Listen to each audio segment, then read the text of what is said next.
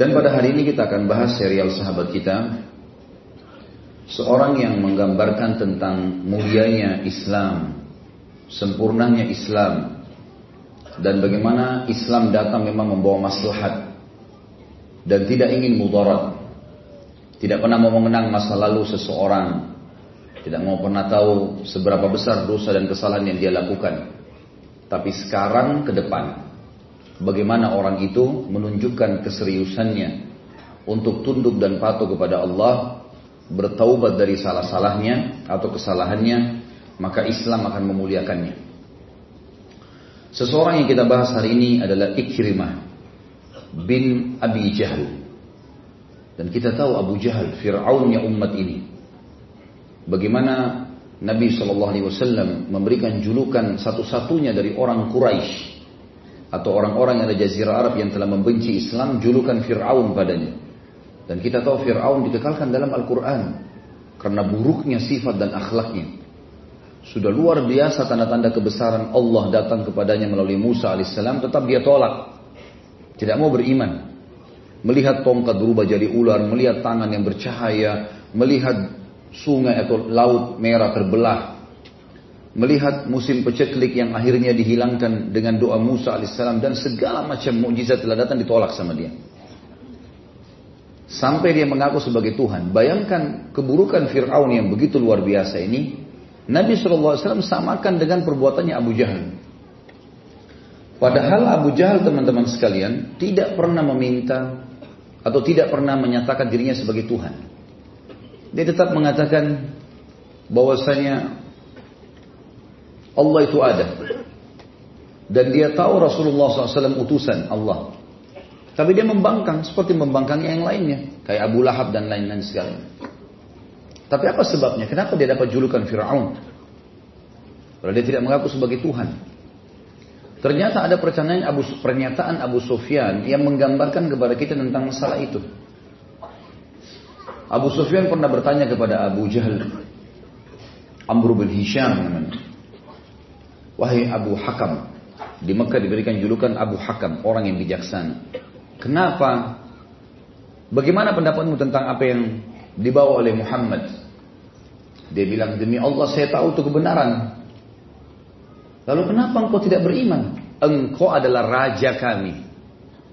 Abu Sufyan sendiri, salah satu pemimpin Mekah pada saat itu mengakui Abu Jahal sebagai raja Mekah.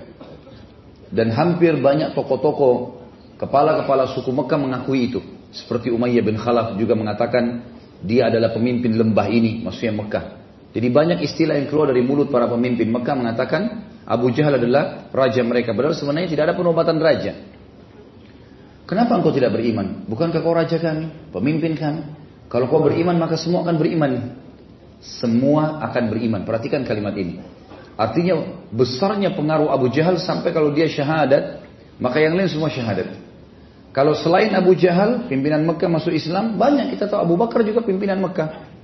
Umar juga termasuk orang dikenal tokoh di Mekah. Hamzah siapa yang tidak kenal? Tapi beda dengan Abu Jahal. Dia kalau masuk Islam, semuanya masuk Islam. Satu Mekah. Maka dia mengatakan, dari dulu sukuku dan sukunya Muhammad bersaing. Mereka sekali mengurus jemaah haji, siapkan makan dan minum, kami juga melakukannya. Mereka menyiapkan pasukan membela Mekah, kami juga melakukannya. Sehari buat suku Muhammad, sehari buat sukuku. Dan sekarang dari suku Muhammad keluar Nabi. Di sukuku tidak ada Nabi. Kalau aku beriman berarti sukuku akan kalah. Maka aku tidak akan pernah beriman padanya. Jadi ternyata yang membuat julukan Fir'aun berlaku pada Abu Jahal di sini karena kenapa? Dia sebenarnya tahu kebenaran, dan kalau dia beriman, Mekah akan terbuka tanpa ada penyerangan di tahun 8 Hijriah di bulan Ramadan. Dan orang-orang semua akan beriman, akan aman. Berhala akan dihancurkan. Ya, tapi dia tidak mau. Ikrimah ini adalah anak Abu Jahal. Dan Abu Jahal mendidiknya luar biasa dalam masalah kekufuran. Sebagaimana ayahnya pungkiri Islam, Ikrimah juga begitu. Benci luar biasa dengan Islam. Di mana ayahnya melakukan satu perbuatan, maka dia pun ikut di situ. Ayahnya berbuat apa, dia di sebelahnya.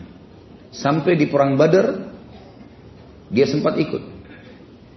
Dan dia saksikan ya, bagaimana ayahnya terbunuh. Juga di perang Uhud, Ikrimah hadir memerangi muslimin. Di perang Khandak atau perang Ahzab, waktu pasukan kafir Quraisy dan pasukan-pasukan Arab dan Yahudi yang berkoalisi untuk menyerang Madinah tidak di, tidak mampu melewati parit, maka apa yang mereka lakukan?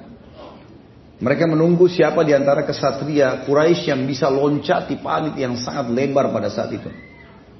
Loncatlah tiga orang dari Quraisy di antaranya Ikrimah. Saking bencinya dengan Islam sampai dia loncat ke sana dan menantang duel kaum muslimin. Walaupun dia tidak sempat duel karena Amr bin Wud sempat terbunuh di tangan Ali bin Abi Thalib radhiyallahu anhu ajma'in dan akhirnya Ikrimah melarikan diri. Pada saat pembebasan kota Mekah teman-teman sekalian, Mekah takluk di tangan muslimin. Nanti akan saya ceritakan sedikit historinya. Tapi Ikrimah nggak mau beriman, keluar dari Mekah. Bentuk pasukan berusaha menghadang muslimin. Jadi kebencian demi kebencian yang tertanamkan dalam jiwa dia, yang ditanamkan oleh ayahnya, Abu Jahal. Cukuplah dia teman-teman sekalian, cukuplah dia sebenarnya anaknya Abu Jahal. Plus lagi dia mengikuti ya, orang-orang atau mengikuti langkah-langkah ayahnya untuk memerangi Islam. Dan saking Nabi SAW tidak ridhohnya sana sama Abu Jahal sampai-sampai waktu Ali bin Abi Thalib akan menikah atau ditawarkan untuk poligami menikah dengan anaknya Abu Jahal. Sementara Nabi SAW masih hidup. Fatimah juga masih ada. Poligami dalam Islam halal. Nabi SAW menolak. Melarang Ali bin Abi Thalib berpoligami pada saat itu. Bukan larang poligaminya tapi dengan anaknya Abu Jahal. Itu dijelaskan waktu Nabi SAW naik ke atas mimbar lalu mengatakan saya tidak melarang hukum Allah Islam poligami. Boleh, tapi tidak akan pernah bersatu antara anaknya musuh Nabi, musuh Allah dengan anaknya Nabi Allah. Pada saat itu, karena luar biasanya Abu Jahal ini pengaruhnya dalam merusak Islam. Gitu. Nabi SAW atau Ikrimah teman-teman sekalian, selain dia anaknya Abu Jahal dan mengikuti semua program-program Abu Jahal yang mendapatkan gelar Fir'aun umat ini, dia juga termasuk orang yang memusuhi Nabi SAW 20 tahun. Ya. Dia juga termasuk orang yang menyiksa muslimin di Mekah bersama dengan ayahnya. Dia hadir di Badr. Kemudian Uhud, Khandak, dan pembebasan kota Mekah. Semua ini dihadiri untuk memerangi muslimin.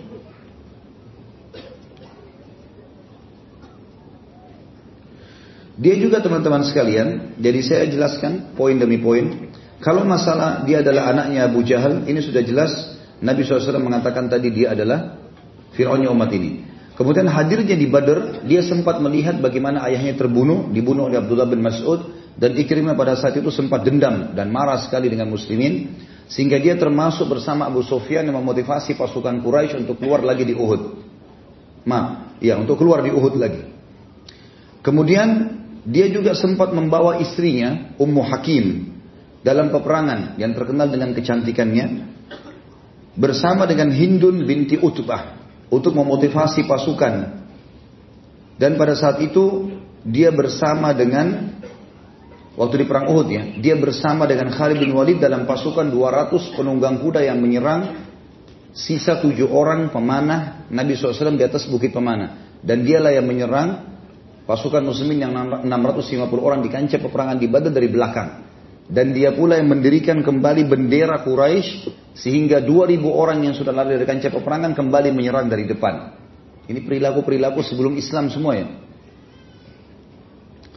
Kemudian dia juga yang melompati tadi Khandak bersama Amr bin Wud. Juga bersama dengan Dirar bin Khattab. Namun Amr bin Wud dikalahkan oleh Ali bin Abi Thalib ini sudah kita sebutkan dalam serial sahabat mulia Ali bin Abi Thalib radhiyallahu anhu Kemudian Dirar ibn Khattab sempat dibelah tubuhnya oleh Zubair bin Awam dan sisa Ikrimah yang sempat melarikan diri pada saat itu. Pada saat pembebasan kota Mekah teman-teman sekalian, Nabi Shallallahu Alaihi Wasallam waktu terjadi kesepakatan Hudaybiyah, membuka kesempatan kepada suku-suku Arab siapa yang mau berkoalisi pada muslimin, siapa yang mau berkoalisi pada orang-orang Quraisy. Bergabunglah pada saat itu suku Bakr bersama Quraisy dan bergabung bersama Nabi SAW suku Khuza'ah. Rupanya suku Khuza'ah sama suku Bakar ini sudah lama berperang. Karena adanya kesepakatan Hudaybiyah, 10 tahun mereka aman tidak ada peperangan. Rupanya pada saat salah satu dari suku Bakar lagi jalan, maaf, dari suku Khuza'ah lagi jalan, kemudian tawaf di Ka'bah tanpa bawa senjata, pemimpin suku Bakar bilang kepada Quraisy, kami selama ini selalu kalah. Belum pernah kami kalah suku Khuza'ah dalam peperangan. Dan ini kesempatan emas. Saya ingin khianati kesepakatan. Saya ingin membunuhnya. Maka orang-orang Quraisy bingung pada saat itu. Karena kesepakatan tidak boleh perang 10 tahun. Mereka mau berkhianat nih. Maka kata sebagian Quraisy di antaranya Ikrimah pada saat itu mengatakan baik lakukan saja. Kami akan dukung kamu. Walaupun kami harus mengkhianati kesepakatan. Yang lain banyak yang nolak. Tapi di antaranya yang setuju Ikrimah. Maka orang ini pun berdiri kemudian datang membunuh suku Bakar tadi. Tidak cukup di situ. Dia ngajak suku, mama, suku Huza'ah tadi. Kemudian kepala suku Bakar mengajak lagi pasukannya untuk menyerang suku Huza'ah yang berada berkemah di dua wilayah haram yang rencananya besok akan masuk untuk melakukan ibadah umroh. Bergabung antara muslimin sama orang kafir pada saat itu. Maka ini pun menyerang lagi, keluar. Sampai akhirnya terbunuh 23 orang. Dan termasuk yang ikut membantai pada saat itu di antaranya adalah Ikrimah bin Abi Jahal. Di dalam masjid haram, di wilayah haram. Membunuh. Mengkhianati kesepakatan dan membunuh di wilayah haram. Ini dua wilayah, ini dua masalah besar nih. Maka pada saat itu pun mereka bingung bagaimana harus mengambil langkah. Langkah apa yang harus diambil? Maka Nabi Shallallahu Alaihi Wasallam eh, pada saat itu mendapatkan informasi dari wahyu datangnya dan juga dari sebagian orang-orang suku Huza yang datang ke Madinah melaporkan kepada Nabi Shallallahu Alaihi Wasallam. Mereka cerita dilaporkan dan Nabi SAW sudah tahu. Lalu orang-orang Quraisy bermusyawarah bagaimana caranya sekarang, apa jalan keluarnya. Rupanya teman-teman sekalian, pada saat itu orang-orang Quraisy sudah musyawarah, mereka bilang tidak ada jalan lain. Abu Sufyan bilang kecuali kita ke Madinah berbaharui akad lagi dengan Muhammad supaya aman. Jadi seakan-akan tidak ada apa-apa. Kata mereka baiklah Abu Sufyan kamu yang ke sana. Abu Sufyan kembali ke Madinah Kemudian bertemu dengan Nabi SAW. Ada cerita panjang di situ tentunya. Dia datang ke rumah anaknya Zainab. Kemudian Zainab menolaknya pada saat mau di atas tikar Nabi SAW. Kemudian juga uh, dia datang ke masjid.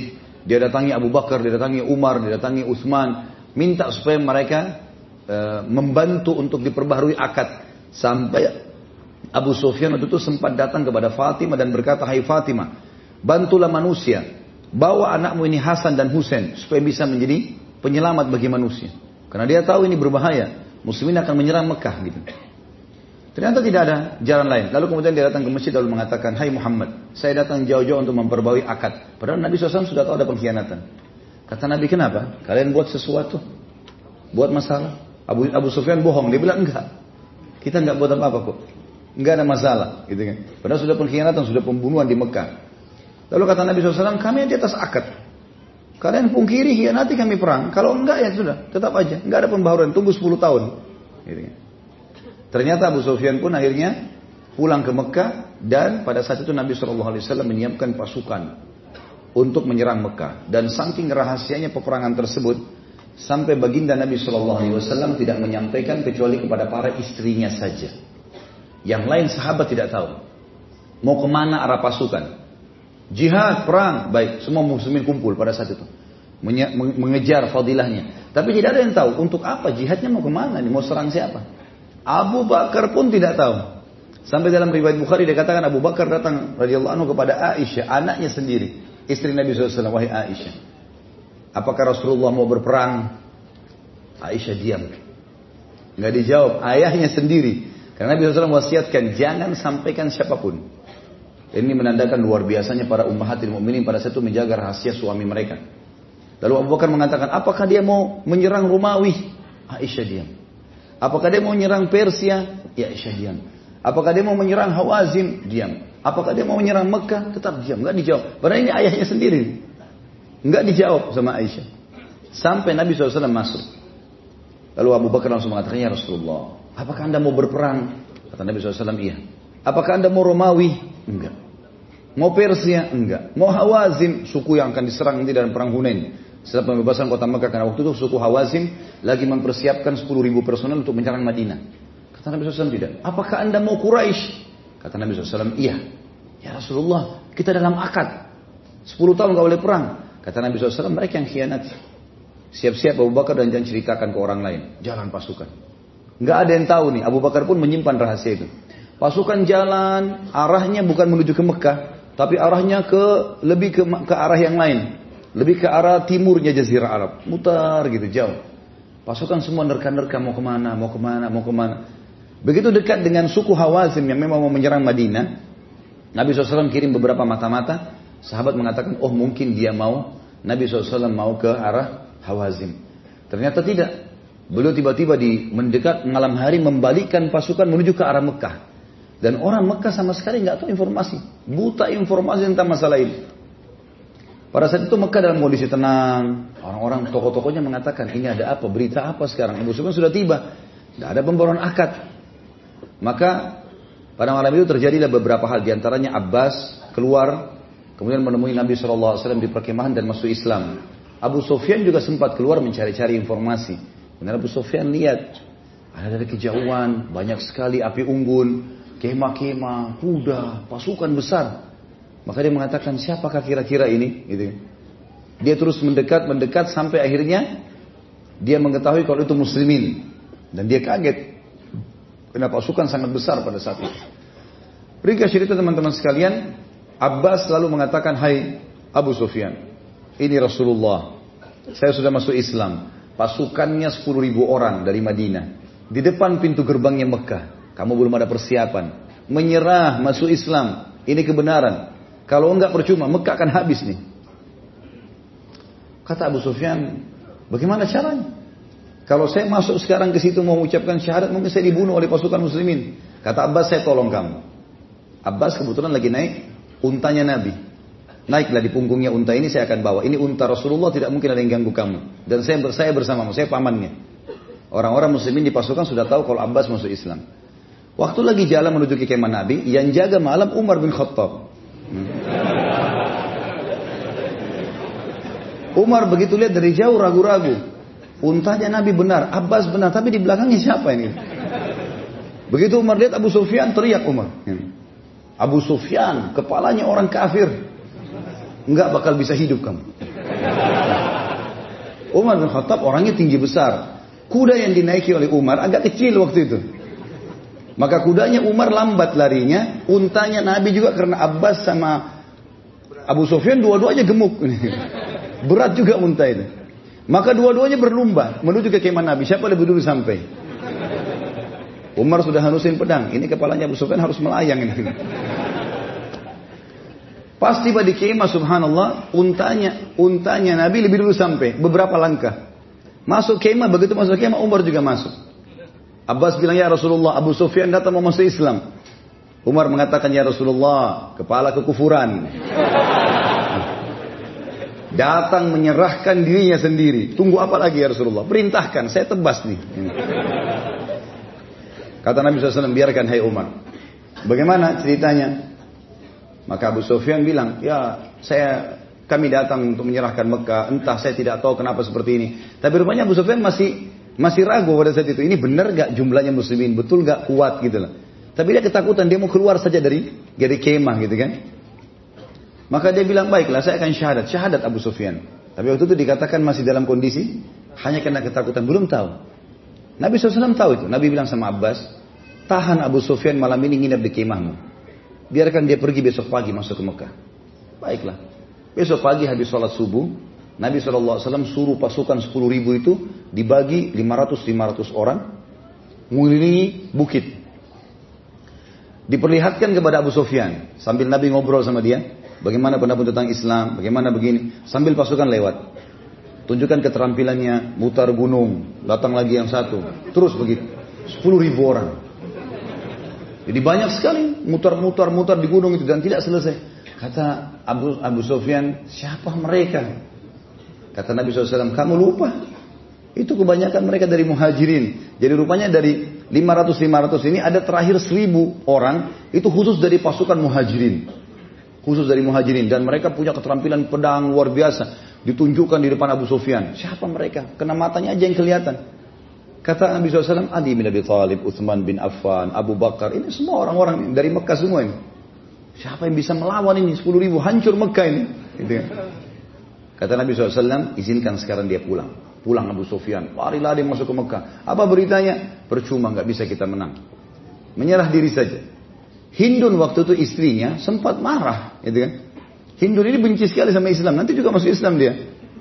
Yang membelah dadanya Hamzah di perang Uhud, benci sekali sama Islam karena ayahnya, pamannya dan adiknya mati terbunuh di badan Badr, gitu kan? Maka kata Hindun, jangan percaya orang gendut ini, gitu. Begitu riwayatnya, ditunjuk suaminya karena suaminya bilang, serahkan diri percuma 10 ribu pasukan, ini sebentar lagi masuk nih. Kalau kita aman, kita akan aman. Karena sebelumnya Abu Sufyan bilang, Hai Rasulullah, bagaimana saya selamatkan Mekah kalau begitu? Kata Nabi, siapa yang masuk ke rumahmu, aman. Karena Abbas sempat bisikin Nabi, ya Rasulullah, Abu Sufyan ini suka dengan jabatan. Kedudukan. Beri dia jabatan supaya Islamnya kokoh. Dia masih mu'allaf. Kata Nabi, siapa yang masuk ke rumah Abu Sufyan, dia aman. Kata Abu Sufyan, rumah saya kecil. Mekah masih banyak. Ini. Baik siapa yang masuk ke masjid haram, aman. Masih juga belum cukup. Satu kota Mekah. Kata Nabi SAW, siapa yang menutup pintu rumahnya, nggak ada di jalan raya Mekah pada saat pasukanku masuk, aman. Kata Abu Sufyan, ini yang luas. Dia pulang lalu dia tadi motivasi orang Mekah menyerahlah demi Allah begini, saya lihat begini, saya lihat begitu diceritain semua. Hindun datang, jangan percaya orang gendut ini. Bahkan Hindun sempat mengatakan bunuh saja dia. Karena Hindun tidak terima itu. Kan? Maka dia bilang, jangan percaya perempuan ini. Saya lebih kenal dia. Gitu. Ini istri saya. Kalau kalian percaya saya sebagai pemimpin, percayalah ini yang terjadi. Kalau kalian nolak sebentar lagi habis semua ini. Siapa yang masuk ke rumahku akan aman. Orang-orang Mekah bilang, kecil rumahmu Abu Sufyan. Siapa yang masuk masjid haram aman, masjid juga masih kecil. Siapa yang tutup pintu rumahnya aman, maka semua orang masuk ke dalam rumahnya. Tertinggal beberapa orang saja pada saat itu yang tidak tidak tidak tidak tidak masuk dalam rumah seperti di antaranya ayahnya Abu Bakar. Ya. Abu Bakar namanya Abdullah bin Abi Kuhafa. Abi Kuhafa ini adalah uh, ayahnya Abu Bakar yang sudah sangat tua, rambutnya semua putih, alisnya putih semua sampai dia harus dipandu baru bisa jalan. Dan ini ulama masukkan dalam fadilah Abu Bakar karena Abu Bakar memiliki satu-satunya sahabat yang empat generasi semuanya masuk Islam. Ayahnya, Abu Bakarnya, anaknya Abu Bakar, cucunya Abu Bakar. Gitu. Semuanya masuk dalam kategori sahabat, masuk Islam gitu kan. Yang jelas Abi Kuhafa sempat ditangkap di pinggir jalan lalu kemudian digendong oleh Abu Bakar, dibawa ke Nabi SAW lalu Nabi SAW mengatakan kenapa orang tua kamu biarkan ya datang kepada kami, biar kami yang datang. Abu Bakar mengatakan ya Rasulullah dia lebih layak datang kepada anda. Lalu Abi Kuhafa masuk Islam dan di situ keluarlah hadis Nabi SAW mengatakan karena rambutnya putih semua, warnahilah, bawa dia kepada istrinya, Suruh warnahi rambutnya selain warna putih. Diwarnai warna hitam, warna merah selain hitam ya. Hitam nggak boleh. Maka keluar hadis tentang masalah pewarnaan rambut pada saat itu. Yang jelas Nabi SAW waktu masuk ke Mekah tidak ada perlawanan. Beliau memberikan instruksi. Ada sepuluh orang. Sepuluh orang. Di mana pun kalian dapat dia, bunuh. Walaupun mereka bergantung pada kiswahnya Ka'bah. Sepuluh orang ini nggak bisa lolos, harus ditangkap bunuh. Gitu kan? Begitu instruksi Nabi Shallallahu Alaihi Wasallam. Dan sepuluh orang ini teman-teman sekalian, yang pertama namanya disebut Ikrimah bin Abi Jahal. Ini tokoh yang sedang kita bahas nih. Nama yang paling pertama Nabi SAW sebut Ikrimah. Karena dia sangat benci Islam. Dan ternyata pada saat itu, satu-satunya yang menyusun pasukan Akhwatnya tolong maju lagi kalau masih bisa. Ini ada instruksi dari teman-teman panitia kalau bisa maju lagi di luar sudah penuh. Kalau masih bisa. Kalau nggak bisa ya boleh buat yang telat duduk di luar. Sampai mana tadi?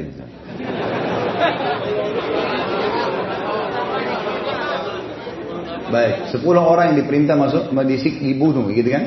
Nomor satu Ikrimah. Dan Ikrimah pada saat itu subhanallah memang dia mengajak beberapa temannya yang masih sebaya dengan dia di antaranya Safwan bin Umayyah bin Khalaf. Masih ingat Umayyah bin Khalaf juga yang terbunuh di perang Badar, tokoh Quraisy, temannya Abu Jahal. Kemudian dia mengajak uh, Hisham, ya, Harith bin Hisham. Beberapa tokoh-tokoh Quraisy yang memang jahat-jahat ini dikumpulin sama Ikrimah keluar dari kota dari perbatasan Mekah lalu kemudian membutuh pasukan untuk menyerang kembali gitu kan. Tapi Nabi SAW sudah mengatur strategi di, di semua sisi ke Mekah itu dibagi 10 ribu orang itu dibagi menjadi beberapa pasukan. Yang yang kebetulan pintu keluar Mekah dari belakang itu dijaga oleh Khalid bin Walid dengan pasukannya. Ikrimah di sebelah situ. Jumlahnya ratusan orang pada saat itu Ikrimah. Tapi jumlah Khalid bin Walid besar. Jumlah Khalid bin Walid di atas 2000 orang pasukannya. Dan Khalid bin Walid yang memimpin gitu kan. Maka pada saat ketemu dengan Ikrimah, kata Khalid, hai Ikrimah, ini Rasulullah, depan matamu jelas-jelas. Masuk Islam. Aku pun seperti kamu dulu, kufur. Tapi tahu ini kebenaran, berislamlah. Kamu akan aman. Dan sekarang perlu kamu tahu salah satu dari sepuluh orang yang diancam dibunuh adalah kamu. Berimanlah, berikan jalan. Kata Ikrimah tidak demi Allah. Saya tidak akan menyerah sampai saya mati. Gitu kan. Tetap bersikukuh. Gitu kan.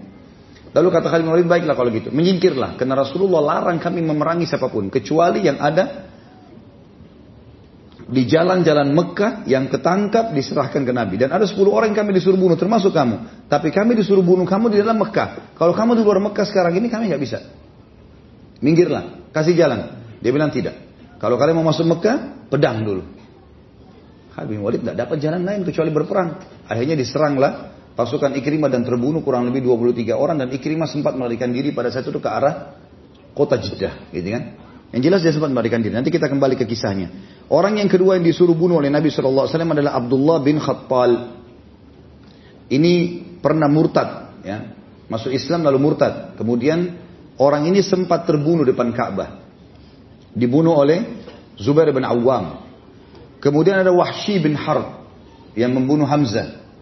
Ini juga disuruh bunuh oleh Nabi SAW walaupun bergantung di kiswah Ka'bah. Tapi Wahsy sempat atau tahu namanya masuk dalam 10 orang ini tiba-tiba langsung mendatangi Nabi SAW lalu dia masuk Islam minta maaf dan Nabi SAW maafkan. Nabi SAW maafkan. Kemudian ada yang keempat Mikyas bin Subabah. Mikyas bin Subabah ini dia pernah dusta masuk Islam. Dia pura-pura masuk Islam karena ada saudaranya dia, adiknya masuk Islam dan terbunuh pada saat uh, perang Uhud, terbunuh salah. Ada anak panah muslimin yang kena dan orang kalau membunuh salah orang muslim, dia harus bayar dia dendahnya. Waktu itu kurang lebih 10 ekor unta. Ya. Maka dia pura-pura masuk Islam, lalu dia mengatakan, Ya Rasulullah, adik saya terbunuh. Saya mau minta diahnya. Maka Nabi mintakan diahnya dari keluarga orang yang membunuh tadi, yang tidak sengaja anak panahnya kena. Sudah ambil 10 unta dia pulang ke Mekah, kemudian dia murtad. Ya. Ini namanya Mikias. Dan ini mati juga terbunuh. Ya. Di depan Ka'bah. Dibunuh oleh Numailah bin Abdullah radhiyallahu anhu. Kemudian ada yang kelima adalah Habbar ibn Aswad bin Muttalib. Habbar ini bin Aswad bin Muttalib bin bin bin, bin Muttalib ini sempat menghadang uh, Zainab anak Nabi SAW pada saat akan hijrah hingga keguguran. Karena lagi hamil, kemudian jatuh dari untahnya dan keguguran. Namun ia sempat masuk Islam dan Nabi SAW maafkan. Yang keenam, Ka'ab ibn Zuhair. Ka'ab ibn Zuhair bin Abi Sulmal Muzani. Ka'ab ibn Zubair bin Abi Sulmal Muzani. Ini penyair yang selalu menghina Islam. Kemudian dia datang dan minta maaf lalu kemudian masuk Islam. Jadi dari 10 orang ini cuma tiga yang terbunuh ya. Tujuhnya selamat karena mereka minta maaf dan masuk Islam. Kemudian yang kedelapan, eh maaf, yang ketujuh, yang keenam kan kan Kaab. Kaab belum ya? Sudah. Ikrimah bin Nabi Jahal, Abdullah bin Khattal, Wahsy bin Har, Mikyas bin Subaba, kemudian Habbar bin Aswad bin Muttalib, kemudian Kaab bin Zuhair. Ya. Penyair yang menghina Nabi SAW, atau Islam, kemudian masuk Islam. Kemudian yang ketujuh, Abdullah bin Sa'ad bin Abi Sarh. Ini agak unik ceritanya nih. Abdullah bin Sahr bin Abi eh, Abdullah bin Sa'ad bin Abi Sarh ini dia adalah saudara susunya Utsman bin Affan. Dia pernah masuk Islam teman-teman sekalian di Madinah. Setelah masuk Islam karena dia pintar nulis, maka dia disuruh nulis wahyu oleh Nabi SAW. Dia termasuk penulis wahyu. Setelah dia diberikan kesempatan nulis wahyu, Beberapa ayat ditulis sama dia di tulang-tulang unta pada saat itu, di kelapa-kelapa kurma. di batu gitu kan. Kemudian dia kembali ke Mekah, izin sama Nabi SAW dengan alasan mau kunjungi keluarganya. Ternyata dia sampai Mekah, dia iklankan dia murtad. Dia iklankan dia murtad. Dan dia mengiklankan informasi yang buruk. Karena dia mengatakan, kalau Al-Quran yang saya tulis saya ubah-ubah. Bodoh tuh muslimin tuh. Tertipu dengan saya. Maka Nabi SAW menjawab mengatakan, demi Allah dia yang dusta. Dia tidak mengubah sama sekali Al-Quran. Kan? Nah ini karena dia ubah Al-Quran, maka Nabi SAW suruh bunuh dia. Ini saudara sepupunya Nabi. Waktu pembebasan kota Mekah, rupanya dia lagi pergi sembunyi. Utsman bin Affan cari, karena ini saudara susunya. Sampai ketemu, kata Utsman percuma kau lari.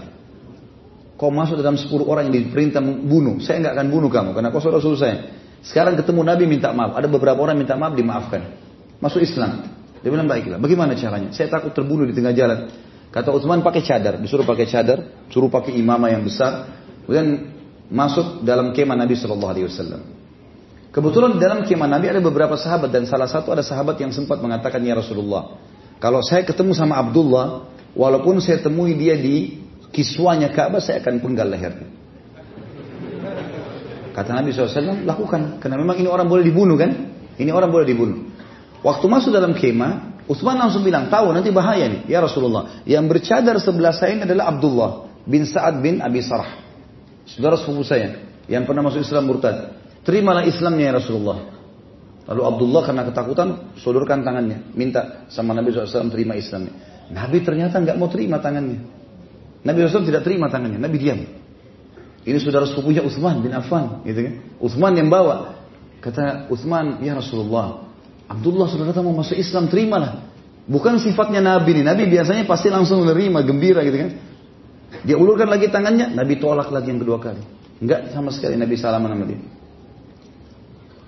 Orang semua bingung, apa yang harus dilakukan? Kenapa Nabi begini? Mereka juga tidak ada yang berpikir untuk ambil inisiatif apa gitu kan. Yang ketiga kali Utsman mengatakan, Ya Rasulullah, Abdullah sudah datang mau bertaubat, terimalah. Tolong terima. Gitu. Abdullah ulurkan lagi tangannya mau salaman sama Nabi mau minta syahadat. Nabi nggak terima. Nabi tetap diam aja. Nabi nggak kasih tangannya. Akhirnya yang keempat kali Utsman mengatakan ya Rasulullah terimalah demi saya. Maka Nabi SAW waktu Abdullah ulurkan tangannya pegang syahadat. Waktu keluar Utsman sama Abdullah kata Nabi SAW bukankah di sisi kalian ini ada orang-orang yang berakal? Masa kalian tidak lihat tadi saya tolak sampai tiga kali dia syahadat. Mestinya satu orang berdiri bunuh dia. Karena orang ini harusnya dibunuh. Maka Nabi menghadap ke seorang sahabat yang tadi sempat bersumpah, ya demi Allah ya Rasulullah, kalau saya ketemu Abdullah di Kiswa bergantung saya bunuh, saya penggal leher. Kata Nabi, kau kan sudah janji. Mau bunuh gitu. Kata dia, ya Rasulullah, saya nggak mengerti. Coba anda memberikan saya isyarat mata saja. Saya langsung penggal ya Rasulullah. Tapi sekarang sudah syahadat, sudah nggak bisa. Kata Nabi tidak layak Nabi memberikan isyarat mata untuk membunuh. Bunuh-bunuh jelas bahasanya Nabi. Enggak enggak gitu kan. Tapi sudah masuk Islam. Ini kisah berhubungan dengan Abdullah. Bagaimana dia selamat gitu. Kemudian yang ke selanjutnya yang ke delapan Safwan bin Umayyah bin Khalaf. Yang yang um, Safwan ini anaknya Umayyah bin Khalaf yang memang membenci Islam juga mati terbunuh di perang Badar ayahnya. Dan dia bersama Ikrimah membentuk pasukan untuk menyerang dari luar Mekah, gitu kan.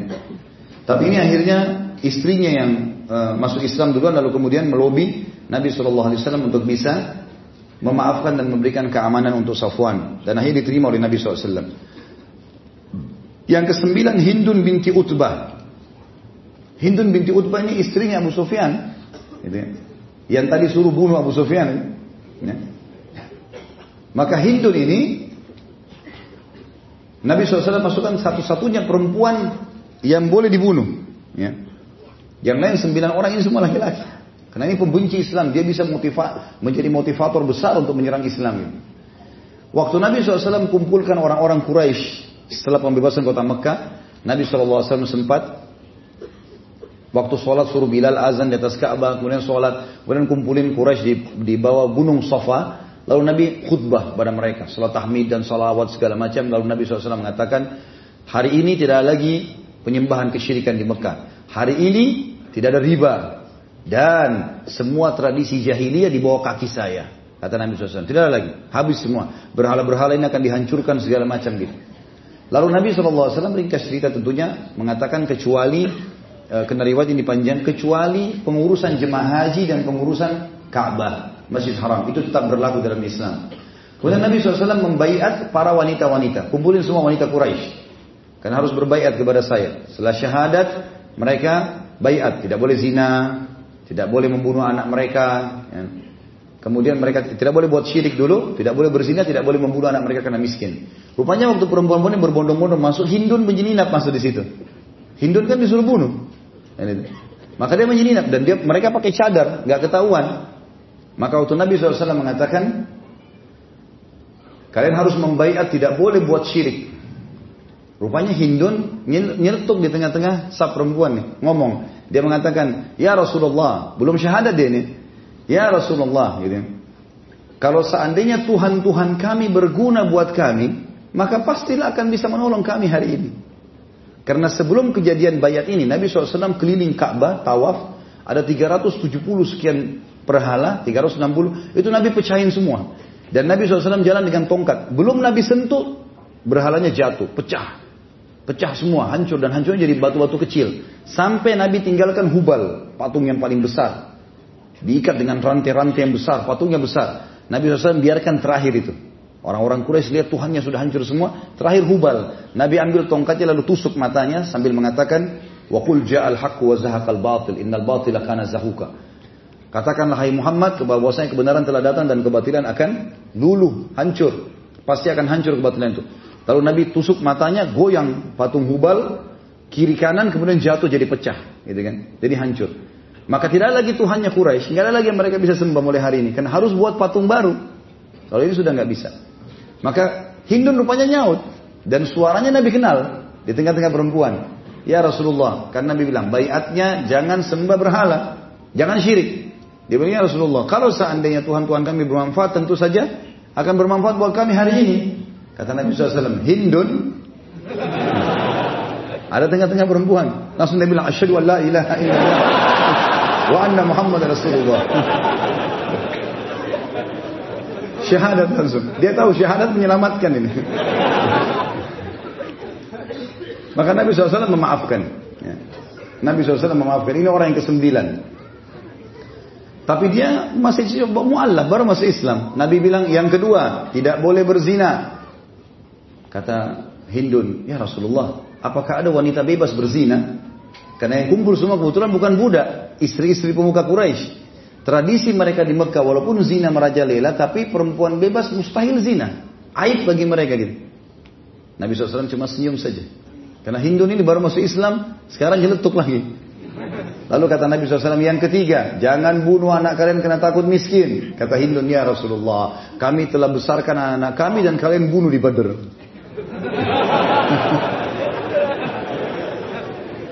Nabi SAW senyum saja. Tidak dibantah gitu. Akhirnya Hindun berkata, Ya Rasulullah, keluarlah sebuah hadir. Ya Rasulullah, Abu Sufyan orang yang pelit. Dia suka perhitungan. Bahkan kadang-kadang tidak mau tahu saya makan dari mana. Nabi baru tahu tentang keadaan rumah tangga Abu Sufyan. Dulu dipikir toko Mekah gitu kan. Selama masuk Islam. Boleh nggak saya ambil sebagian hartanya ya Rasulullah? Sebagian hartanya saya boleh ambil nggak? Untuk kebutuhan saya. Kata Nabi SAW, ambil secukupnya. Dan jangan lebih. Kalau lebih kau zalim. Kebutuhanmu saja. Kalau betul-betul dia tidak kasih. Ya. Yang ke sepuluh adalah Huwairith bin Nuqaiz. Huwairith bin Nuqaiz ini dia pernah mencelakakan untanya Abbas. Dan pada saat itu di atas unta ada Fatimah dan Ummu Kalthum, anak Nabi SAW. Dan ini juga yang terbunuh. Ini yang orang ketiga yang terbunuh. Dari tadi yang terbunuh Abdullah bin Khattal, ini adalah tadi yang murtad kemudian dibunuh dekat Ka'bah oleh Zubair bin Awam. Ada Mikyas bin Subabah. Ini akhirnya dibunuh oleh Numailah bin Abdullah. Ini tadinya dia yang pura-pura mengambil dia saudaranya yang terbunuh. Kemudian yang ketiga Huwairith bin Nuqaiz. Ini yang mencelakakan unta Abbas yang di atasnya ada dua anak Nabi SAW. Fatimah dan Ummu Kalthum. Dan dia dibunuh oleh Ali bin Abi Thalib radhiyallahu anhu majma'in. Baik, kembali kepada Ikrimah. Ikrimah akhirnya teman-teman sekalian melarikan diri pada saat itu menuju ke negeri, ke Jeddah. Kemudian dia keluar dari Jeddah naik kapal, entah mau ke mana, dia belum tahu arahnya, gitu kan. Yang jelas dia mau melarikan diri. Ummu Hakim, istrinya Ikrimah, kita mulai sekarang pindah transisi dari masa masalahnya dia, ya, sebelum masuk Islam dan sampai nanti kita akan bahas bagaimana setelah dia masuk Islam ya, setelah dia masuk Islam. Pada saat itu teman-teman sekalian, Ikrimah naik di atas kapal, kemudian dia melihat satu kejadian. Di kapal pada saat itu ter, di, uh, apa, tergoncang dengan sangat kuat dengan ombak yang besar. Dan kebetulan di atas kapal semua Abu Ikrimah kenal. Kalau ini penyembah berhala semua ini. Penyembah berhala semuanya. Tidak ada satupun orang yang muslimin yang sudah tahu masalah itu. Gitu. Maka yang terjadi teman-teman sekalian, Ikrimah melihat semuanya pada saat ombak menghantam dengan keras dan tenggelam kapal, semuanya mengatakan, Ya Allah selamatkan kami. Enggak ada satupun yang manggil berhalanya gitu. Maka Ikrimah berkata, tentu yang akan menyelamatkan di lautan, dia akan selamatkan di daratan. Berarti yang Muhammad panggil benar nih. Gitu kan. Mulai sedikit tersentuh dengan keislaman pada saat itu. Ini awal tersentuhnya dengan masalah Islam. Ummu Hakim, istrinya, masuk Islam bersama dengan Hindun dan teman-teman yang lain dan ikut dalam bayat tadi wanita-wanita. Lalu Ummu Hakim mengatakan, Ya Rasulullah, kalau anda mengizinkan Ikrimah untuk saya bawa masuk Islam, berikan dia keamanan, saya akan bawa ya Rasulullah. Apakah anda terima? Kata Nabi SAW, tentu saja. Kalau datang masuk Islam silahkan. Tapi bukankah dia orang yang lari dari Allah dan Rasulnya? Gitu kan. Kata Ummu Hakim, ya Rasulullah, izinkan saya, saya akan pergi. Maka Nabi SAW mengatakan, iya, silakan. Ummu Hakim pun keluar dari Mekah menuju ke Jeddah, tanya sana sini tentang suaminya, sampai diketahui naik kapal. Gitu. Dan ternyata kapal itu dengan hikmah Allah, di tengah lautan dihantam ombak besar, karena ketakutan melanjutkan perjalanan, kembali lagi ke Jeddah. Pas Ummu Hakim tiba di pelabuhan, Ikrimah turun dari kapal. Maka Ummu Hakim mengatakan wahai Ikrimah, aku telah datang dari sisi Rasulullah sallallahu alaihi wasallam. Jelas-jelas utusan Allah. Kamu tahu dia utusan Allah. Cukuplah ayahmu telah berbuat kesalahan. Jangan sampai kamu mengulanginya dalam keadaan kufur. Dan aku sudah masuk Islam. Dia sangat penyayang, dia sangat baik, dia memaafkan banyak orang, dia sudah memaafkan si fulan, si fulan, si fulan, si fulan. Di Mekah nggak ada korban, semuanya aman nih. Kembalilah. Kata Ikrimah, apa kau dapat jaminan? Dia bilang, iya. Maka akhirnya mereka berdua pulang. Dalam perjalanan menuju ke Mekah teman-teman sekalian. Ternyata Ikrimah sebagai seorang suami, dia ingin mendekati Ummu Hakim istrinya, mau menggaulinya. Lalu Ummu Hakim mengucapkan kalimat yang akhirnya makin menyentuh Ikrimah untuk masuk Islam. Gitu. Dia mengatakan, wahai Ikrimah, bukankah kamu ya, dalam keadaan kafir dan aku seorang muslimah? Dan aku telah mendengarkan dari Rasulullah SAW seorang muslim haram disentuh oleh seorang yang kafir. Karena engkau masih najis. Engkau masih dalam keadaan najis. Maka berkata Ikrimah, apakah betul begitu hukum? Dia mengatakan iya. Dan saya tidak akan pernah mau disentuh sampai kau sudah masuk Islam. Dan masuk Islam pun syaratnya harus di hadapan Nabi Shallallahu Alaihi Wasallam. Gak boleh di saya. Depan saya saya nggak mau. Di sana. Maka Ikrimah mulai merenungi kejadian tersebut Sampai akhirnya dia tiba di Mekah. Lalu waktu saat bertemu dengan Nabi SAW dia mengatakan kalimat, Wahai Muhammad, terhadap apakah engkau memanggilku? Maka kata Nabi SAW, aku memanggilmu untuk mengucapkan dua kalimat syahadat. Lalu engkau mendirikan sholat, lalu engkau menunaikan zakat, lalu engkau berpuasa Ramadan dan engkau mengerjakan haji bila engkau mampu.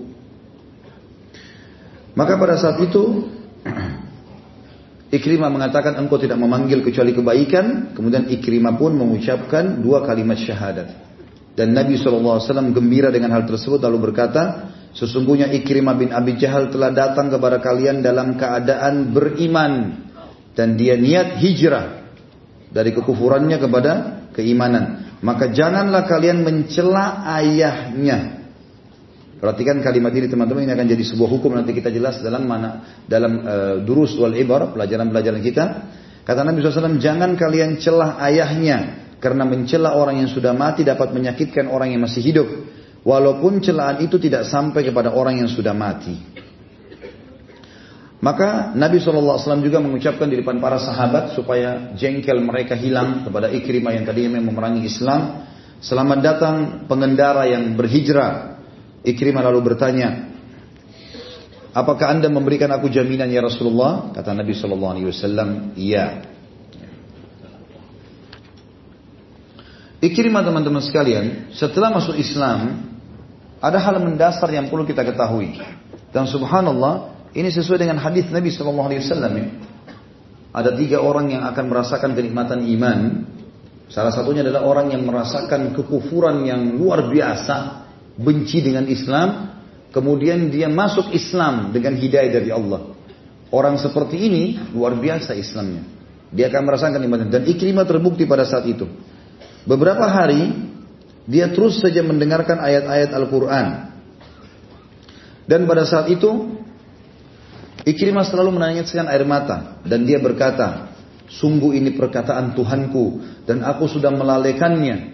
Sungguh ini perkataan Tuhanku dan aku sudah melalaikannya. Terus dia ulangi kalimat tersebut sambil meneteskan air mata. Dan Ikrimah teman-teman setelah masuk Islam, setiap kali bersumpah dia selalu mengatakan, tidak demi zat Allah yang telah menyelamatku, menyelamatkanku tidak terbunuh di perang Badar bersama ayahku. Dan sering juga dia ucapkan, Sungguh aku akan membalas keburukan ayahku dalam Islam dengan kebaikan-kebaikan. Dia mengatakan ya Rasulullah, apa pun, berapapun aku pernah infakkan di masa kebodohanku dan kejahilianku dulu sebelum Islam, berapapun aku keluarkan berapa dirham, berapa dinar, maka sekarang aku akan mengeluarkannya di jalan Allah sebagai tebusannya. Maka Nabi SAW pun bergembira dengan keputusan yang luar biasa dari Ikrimah tersebut. Teman-teman sekalian, Ikrimah ternyata memang membuktikan keislamannya. Dan bukan cuma sekedar main-main. Setelah syahadat, dan dia terkenal seperti ayahnya. Abu Jahal kalau masuk Islam mungkin dia akan seperti orang ini. Termasuk sebabnya Nabi SAW berdoa, Ya Allah, kuatkanlah Islam dengan salah satu dari dua Umar, Umar bin Khattab dan Amr bin Hisham, maksudnya Abu Jahal, gitu kan? Karena kekuatan tekadnya. Kalau mereka berpegang pada satu hal, maka mereka akan berpegang walaupun salah seperti Abu Jahal. Walaupun dia salah tetap bertahan sampai mati, gitu kan? Sayangnya dia ke situ arahnya. Maka kalau dapat hidayah ini luar biasa dan Ikrimah buktikan itu. Kata para ahli sejarah Ikrimah ini adalah ciplakannya Abu Bakar, eh, ciplakannya Abu Abu Jahal. Maka dia berkata ya Rasulullah, pertama sekali di depan para sahabat setelah syahadat, setelah, dia mengucapkan apa pun yang berapapun yang aku pernah infakkan untuk memusuhi ya Rasulullah sebelum Islam, aku akan keluarkan sekarang sejumlah itu semuanya untuk menebusnya. Dan dia mengatakan ya Rasulullah, maafkanlah semua perbuatanku yang pernah aku buatkan di hadapan anda. Ucapankah, perbuatankah, tatapan matakah, sentuhan tangankah, prasangka-prasangkakah. Ya Rasulullah, mohon kepada Allah untuk itu. Maka Nabi SAW berdoa dengan doa yang mulia di hadapan semua sahabat Ya Allah, ampunilah setiap permusuhan ikrimah yang dilakukannya terhadapku. Setiap langkah, setiap jejak langkahnya yang ia inginkan untuk memadamkan cahayamu. Ampunilah setiap perkataan yang ia ucapkan guna merendahkan martabatku, baik ketika ia berada di hadapanku maupun ia tidak di hadapanku. Maka Ikrimah pun bersyukur kepada Allah dengan doa tersebut yang menandakan berarti dia telah lepas dari apa yang sedang menimpa dirinya dari bahaya yang yang bisa saja apa ini? Hmm? Anaknya hilang.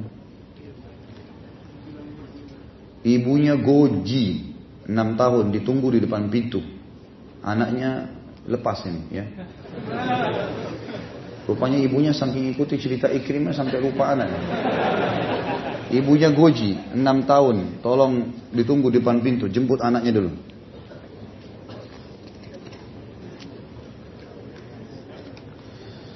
Baik, Ikrimah radhiyallahu anhu setelah masuk Islam, selain memang dia sering menangis kalau setiap lihat Al-Quran, diangkat Al-Quran yang ada di pelapa kurma, ditaruh di dadahnya, ditaruh di mukanya sambil menangis di depan orang. Dan memang dia bukan buat-buat, dia mengatakan ini perkataan Tuhanku yang aku lalaikan, ini perkataan Tuhanku yang aku lalaikan, terus saja begitu.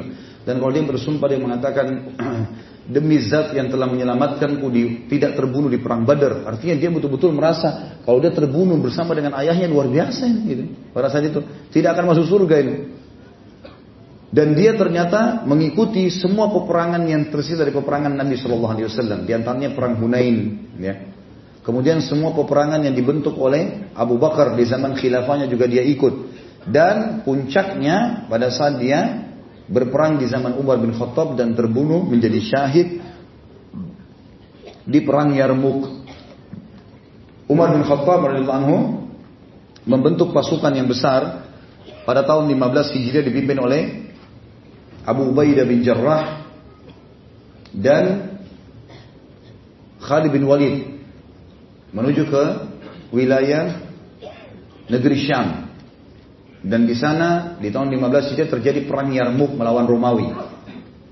Nanti kita kembali ke perang ini karena di sini kisah tokoh kita. Kemudian tahun 16 Hijriah Umar bin Khattab mengutus Sa'ad bin Abi Waqqas radhiyallahu anhu dengan tadi itu tadi 12.000 pasukan ke negeri Syam Kemudian yang ke negeri Persia 30 ribu orang.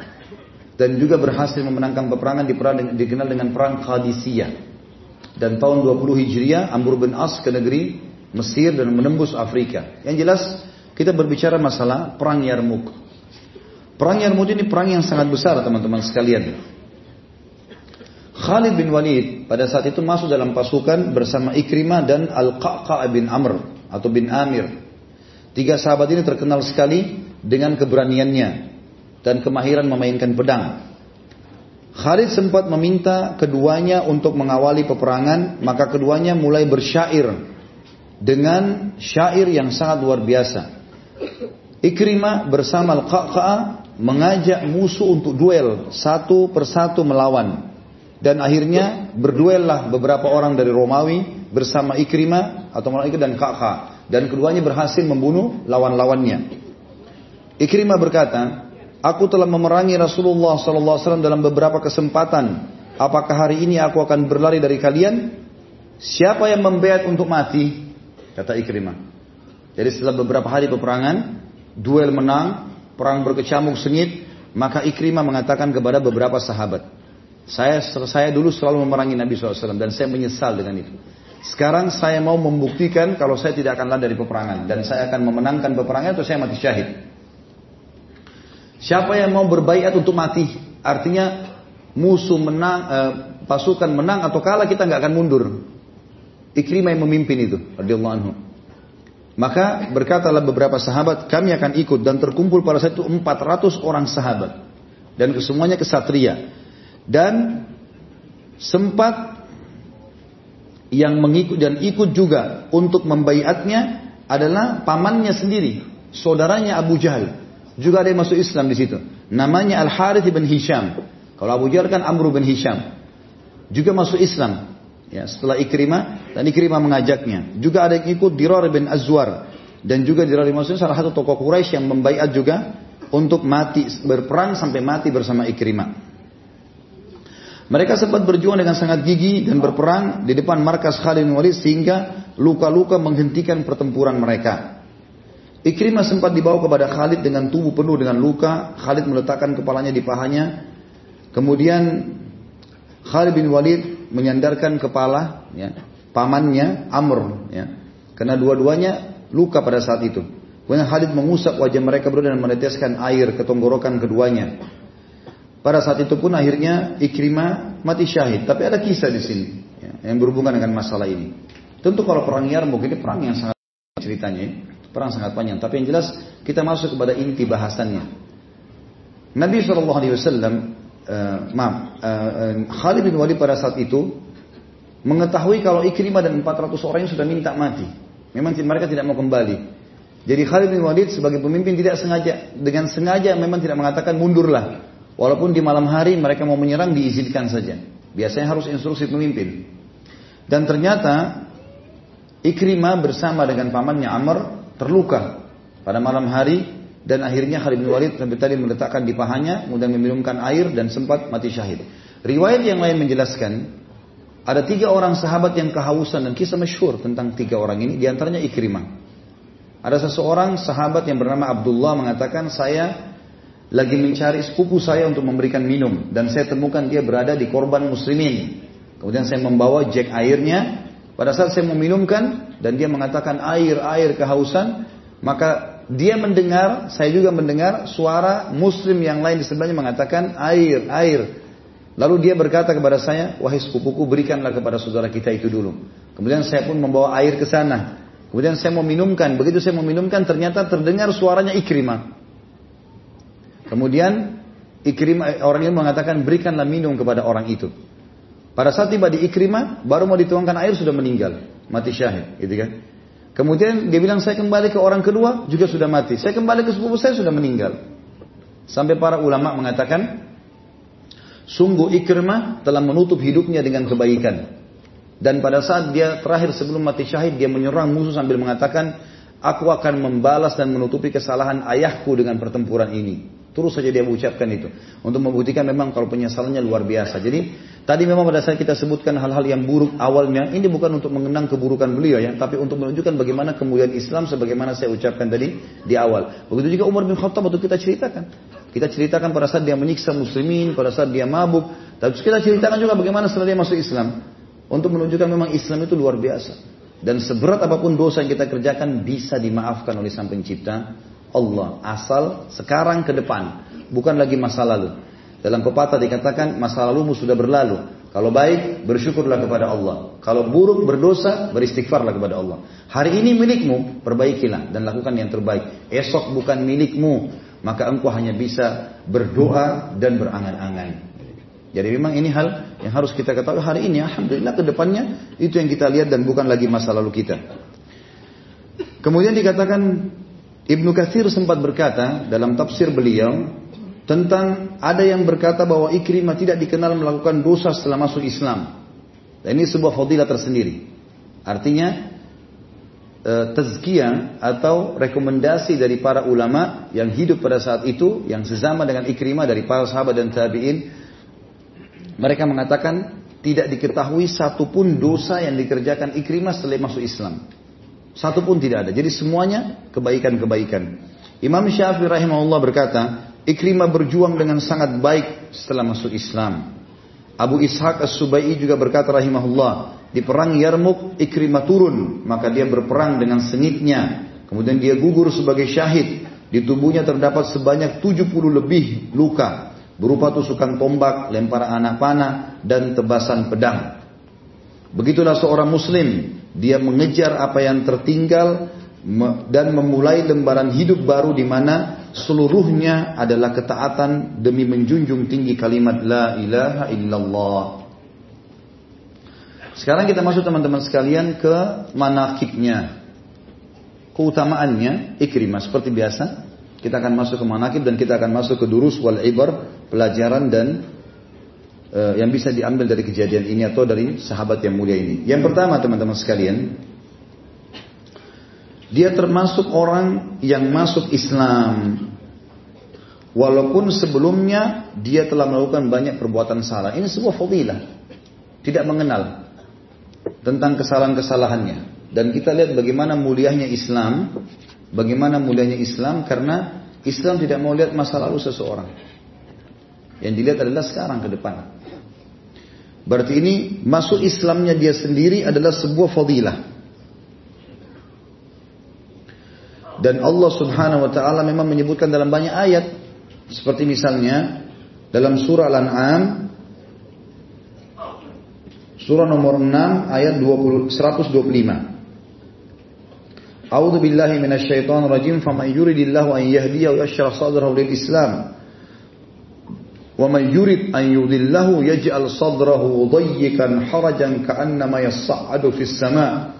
Kadzalika yaj'alullahu rijza 'alal ladzina la yu'minun. Siapa yang Allah inginkan kebaikan untuknya, maka Allah akan lapangkan hatinya ke dalam Islam. Dan siapa yang Allah ingin menyesatkannya, maka Allah akan membuat dadanya sesak. Dan dia tidak bisa mendapatkan petunjuk, seakan-akan dia sedang didorong naik ke langit. Begitulah kehinaan akan menimpa orang-orang yang tidak beriman. Kemudian ayat yang lain tentu kefadilah Islam ini ya. Dan Abu Jahal pun sebenarnya ayahnya mendapatkan uh, dorongan ya, bukti Allah Subhanahu wa taala berikan kepada dia tanda-tanda untuk dia masuk Islam, tapi dia menolak. Tapi Ikrimah beda, dia menerima. Ini mirip dengan orang sekalian dengan kalau saya tanya apa bedanya antara Adam alaihissalam dengan iblis? Dua-dua makhluknya Allah kan? Iblis juga itu dulunya makhluk Allah kata Ibn Abbas orang yang patuh kepada Allah. Apa bedanya antara Adam dengan iblis? Adam alaihissalam berbuat dosa, tapi Adam apa? Taubat. Itu poinnya. Jadi Adam kata Allah SWT dalam Al-Quran, A'udzubillahi minasyaitonir fa asa Adam rabbahu fagawa. Adam bermaksud pada Tuhannya dan dia melampaui batas. Dilarang kenapa langgar? Adam sudah lihat surga alaihissalam, Adam sudah lihat malaikat, gitu kan? Kita bukan menyalahkan Adam alaihissalam, tapi Adam berbuat salah. Cuman dia bertaubat. Iblis waktu buat salah, tidak mau sujud, apa yang dia lakukan? Sombong, makin bangkang, gitu kan? Jangan berzina, akhi, ukti. Enggak, enggak apa-apa. Loh, minimal kalau orang mau kerjakan, dia tahu kesalahan. Jangan bangkang, gitu kan? Dia tahu kesalahan, bukan kita memudahkan, tapi dia harus sadari masalah itu.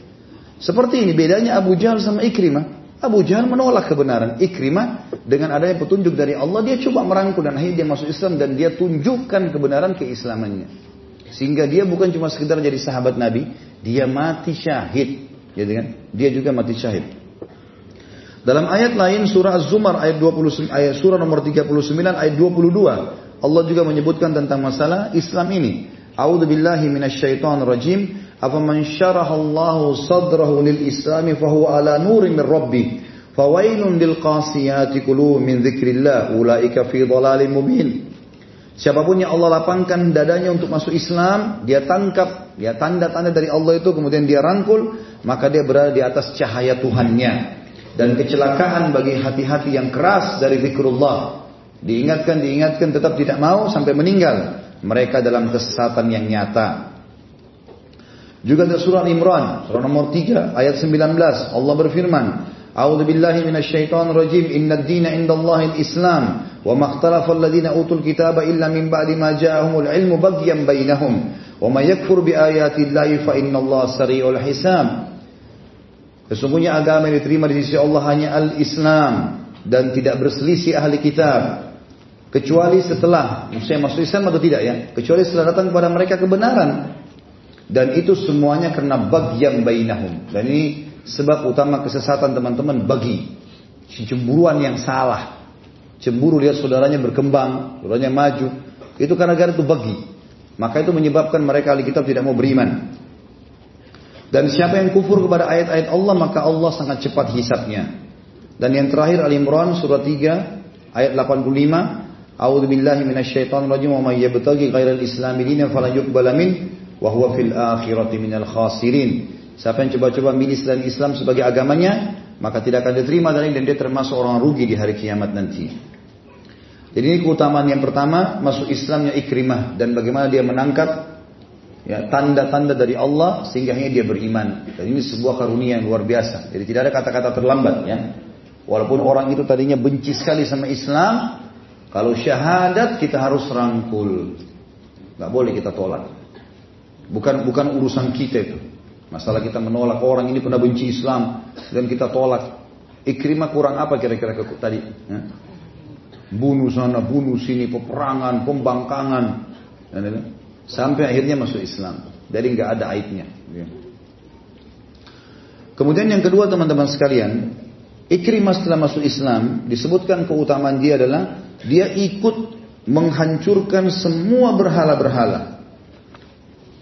Semua berhala-berhala yang tersisa di Mekah, di rumah-rumah masyarakat, dia yang masuk ke rumah-rumah mereka dan dia yang menghancurkan ini.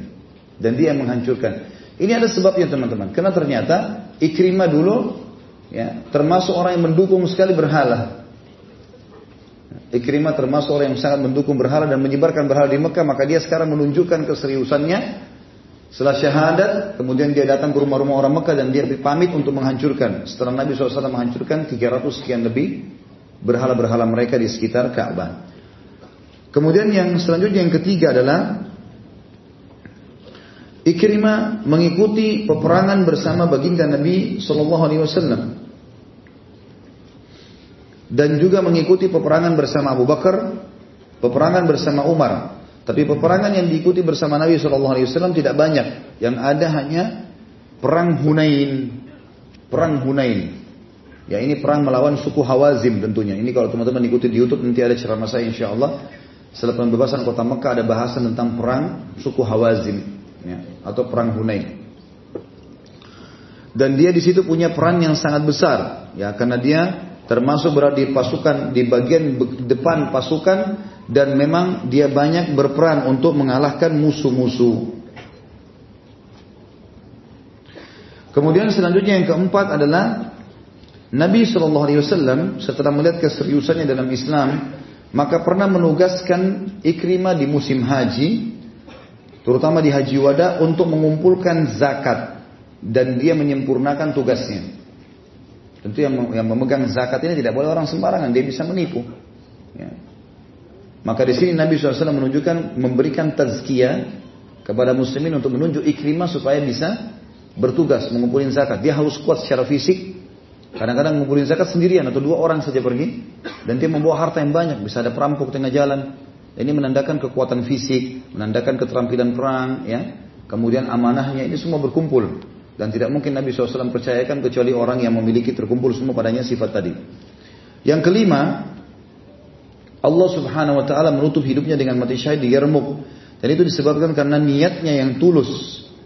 Dan dia berkata sebelum menghembuskan nafas terakhirnya, "Hadza ma fatani qabla al-Islam wa su'u fi'l abi lil Islam." Ini saya lakukan semua karena Allah dan apa pun yang telah luput dariku dari keislaman.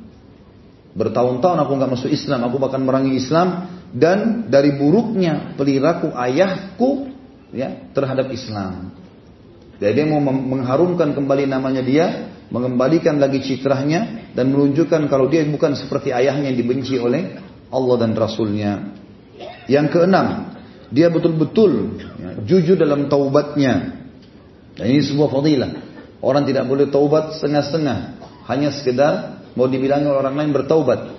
Tapi Ikrimah memberikan pelajaran kepada kita. Betul-betul dia terbukti selalu kalau bersumpah di antaranya dia mengatakan tidak demi Tuhan yang telah menyelamatkan aku dari kematian di perang Badr. Sambil pegang Al-Quran dia menangis dan sambil berkata kalamu Rabbi perkataan Tuhanku dan kemudian dia mengatakan saya menyesal terhadap apa yang terjadi sebelum Islam. Kemudian dia menangis terisak-isak dan ini sebuah fadilah ketulusan dalam bertaubat. Yang terakhir teman-teman sekalian kita tutup dengan ad-durus wal ibar. Pelajaran apa yang bisa kita ambil dari kejadian sahabat yang mulia ini? Yang pertama, indahnya Islam dan ini tidak pernah kita lupakan dan selalu kita ulang-ulangi teman-teman sekalian, indahnya Islam. Karena Islam hanya akan melihat keadaan orang hari ini ke depan, tidak melihat masa lalu seseorang walaupun dia musuh Islam, tapi setelah dia masuk Islam maka terlupakan semua kesalahan-kesalahannya. Yang kedua, hidayah itu harus dikejar dan dicari. Bukan ditunggu datang. Dan setiap orang teman-teman sekalian yang bergerak, dia yang akan menghasilkan. Kalimat ini penting. Setiap orang yang bergerak, dia yang akan menghasilkan. Orang yang tidak bergerak teman-teman sekalian tidak akan ada hasil karyanya. Mengkhayal kalau cuma duduk, kemudian mengatakan nanti kalau ada kesempatan, nggak bisa. Bergerak, tunjukkan sesuatu. Lakukan, walaupun belum maksimal.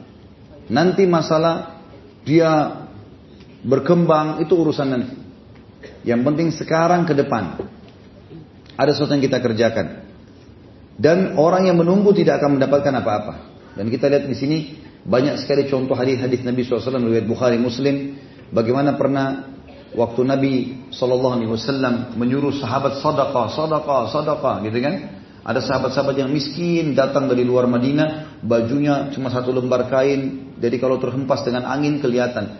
Muka mereka hitam kemerah-merahan karena susahnya hidupnya. Miskin. Nabi SAW naik mimbar lalu memotivasi sahabat untuk supaya bersadaqah, bersadaqah, bersadaqah, bersadaqah.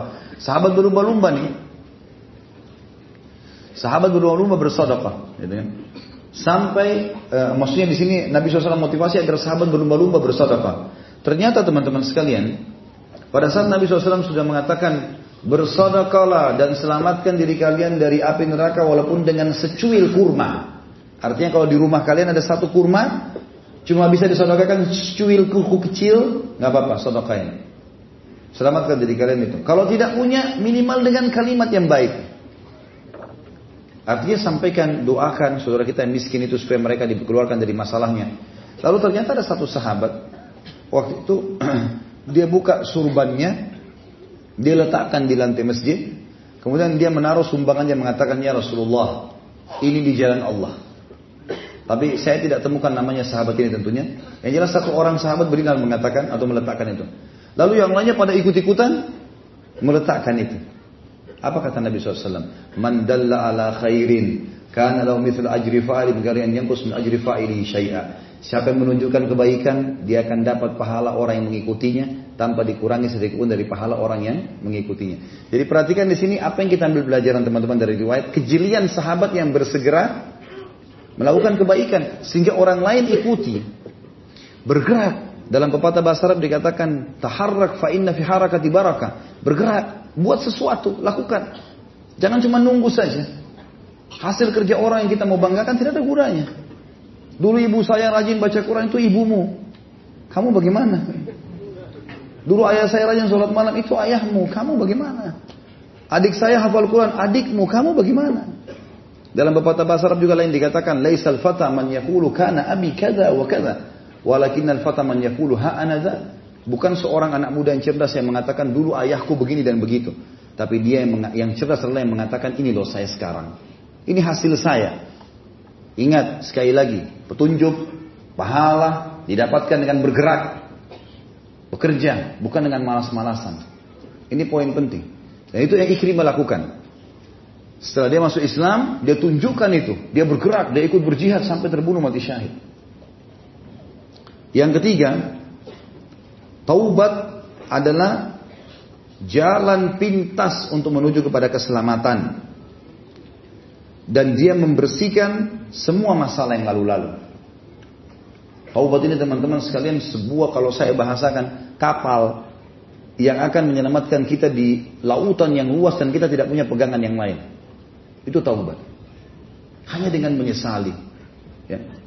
Tinggalkan dosa, sesali, janji sama Allah tidak ulangi. Detik itu kita meninggal, maafkan sama Allah, masuk surga. Kenapa nggak mau tobat ini? Kalau ada orang mengatakan kan mudah tobat Ustaz. Nanti aja kita tobat. Baik daripada antum terjerumus dalam dosa, lebih baik isi dengan amal soleh. Lebih baik isi dengan amal soleh.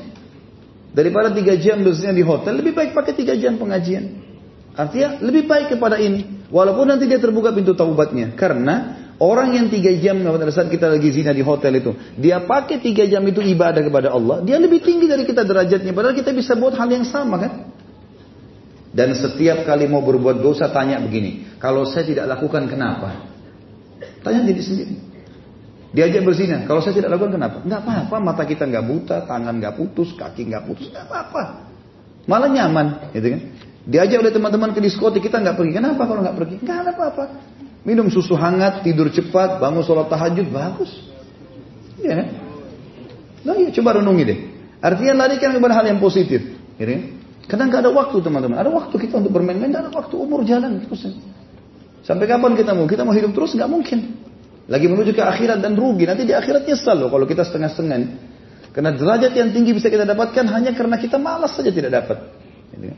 Sampai dalam sebuah hadis kudsi, Hadis sahih riwayat Bukhari Muslim, Nabi SAW bersabda Allah berfirman, Allah akan berbicara, eh, Nabi SAW mengatakan Allah berbicara dengan seorang penghuni neraka yang paling rendah siksaannya. Artinya dianggap paling rendah ini berat sekali. Karena ada hadis lain yang berbunyi juga bahwasanya orang hadis sahih riwayat Muslim, hadis riwayat Bukhari Muslim, orang yang paling rendah azabnya adalah Abu Talib karena diberikan dua sendal dari api neraka yang membuat otaknya mendidih. Tapi hadis ini menjelaskan kepada kita Allah bicara dengan orang yang perendah siksaan di neraka lalu berkata padanya. Kalau seandainya sekarang ini kau punya dunia dan seluruh isinya. Dunia dan seluruh isinya. Semua kau milikin. Seluruh negeri ini, seluruh benua punya dia. Semua hewan-hewan punya dia, semua pohon-pohon punya dia, udara, api, semua punya dia. Apa kau mau tebus siksaanmu di neraka dengan itu? Kata dia, iya ya Allah. Kalau saya punya semua, semua saya bayar. Penting saya selamat dari neraka. Kata Allah, saya dulu minta sama kau waktu di dunia lebih rendah daripada itu. Tidak menyekutukanku. Tidak sembah selain aku. Patuh padaku. Hanya itu. Tapi kau tolak dan kau tetap memilih untuk kufur. Gitu. Ya, sebenarnya Allah minta sesuatu yang sederhana loh ya. Hanya patuh. Itu saja. Nikmati yang halal, tinggalkan yang haram. Kenapa tidak dilakukan? Padahal perbuatan ketaatan Allah suka. Janjinya Allah besar, dibuat manusia suka. Jujur, amanah, tanggung jawab, segala macam ini disuka sama Allah. Pahalanya besar, Allah juga buat manusia suka. Perbuatan maksiat, Allah tidak suka. Ancamannya berat. Lalu kemudian juga Allah membuat manusia tidak suka. Yang keempat, keutamaan meminta maaf. Ini juga penting teman-teman sekalian. Makanya Nabi SAW tadi dari 10 orang yang dijamin eh, disuruh bunuh, maka ada yang ada yang tidak dibunuh karena mereka minta maaf. Ya, saya sudah kasih contoh tadi Nabi Adam alaihissalam Allah muliakan karena minta maaf dari kesalahannya, gitu kan? Nabi Yunus alaihissalam dimuliakan oleh Allah karena minta maaf dari kesalahannya, bertaubat, gitu kan? Kemudian kita lihat sahabat-sahabat di antaranya tokoh kita hari ini salah dosa apa yang tertinggal Ikrimah belum lakukan. Tapi minta maaf kepada Allah, minta maaf dengan Rasulullah SAW pada saat itu, lalu menunjukkan kebaikan, maka dapat. Ini fadilah besar sekali.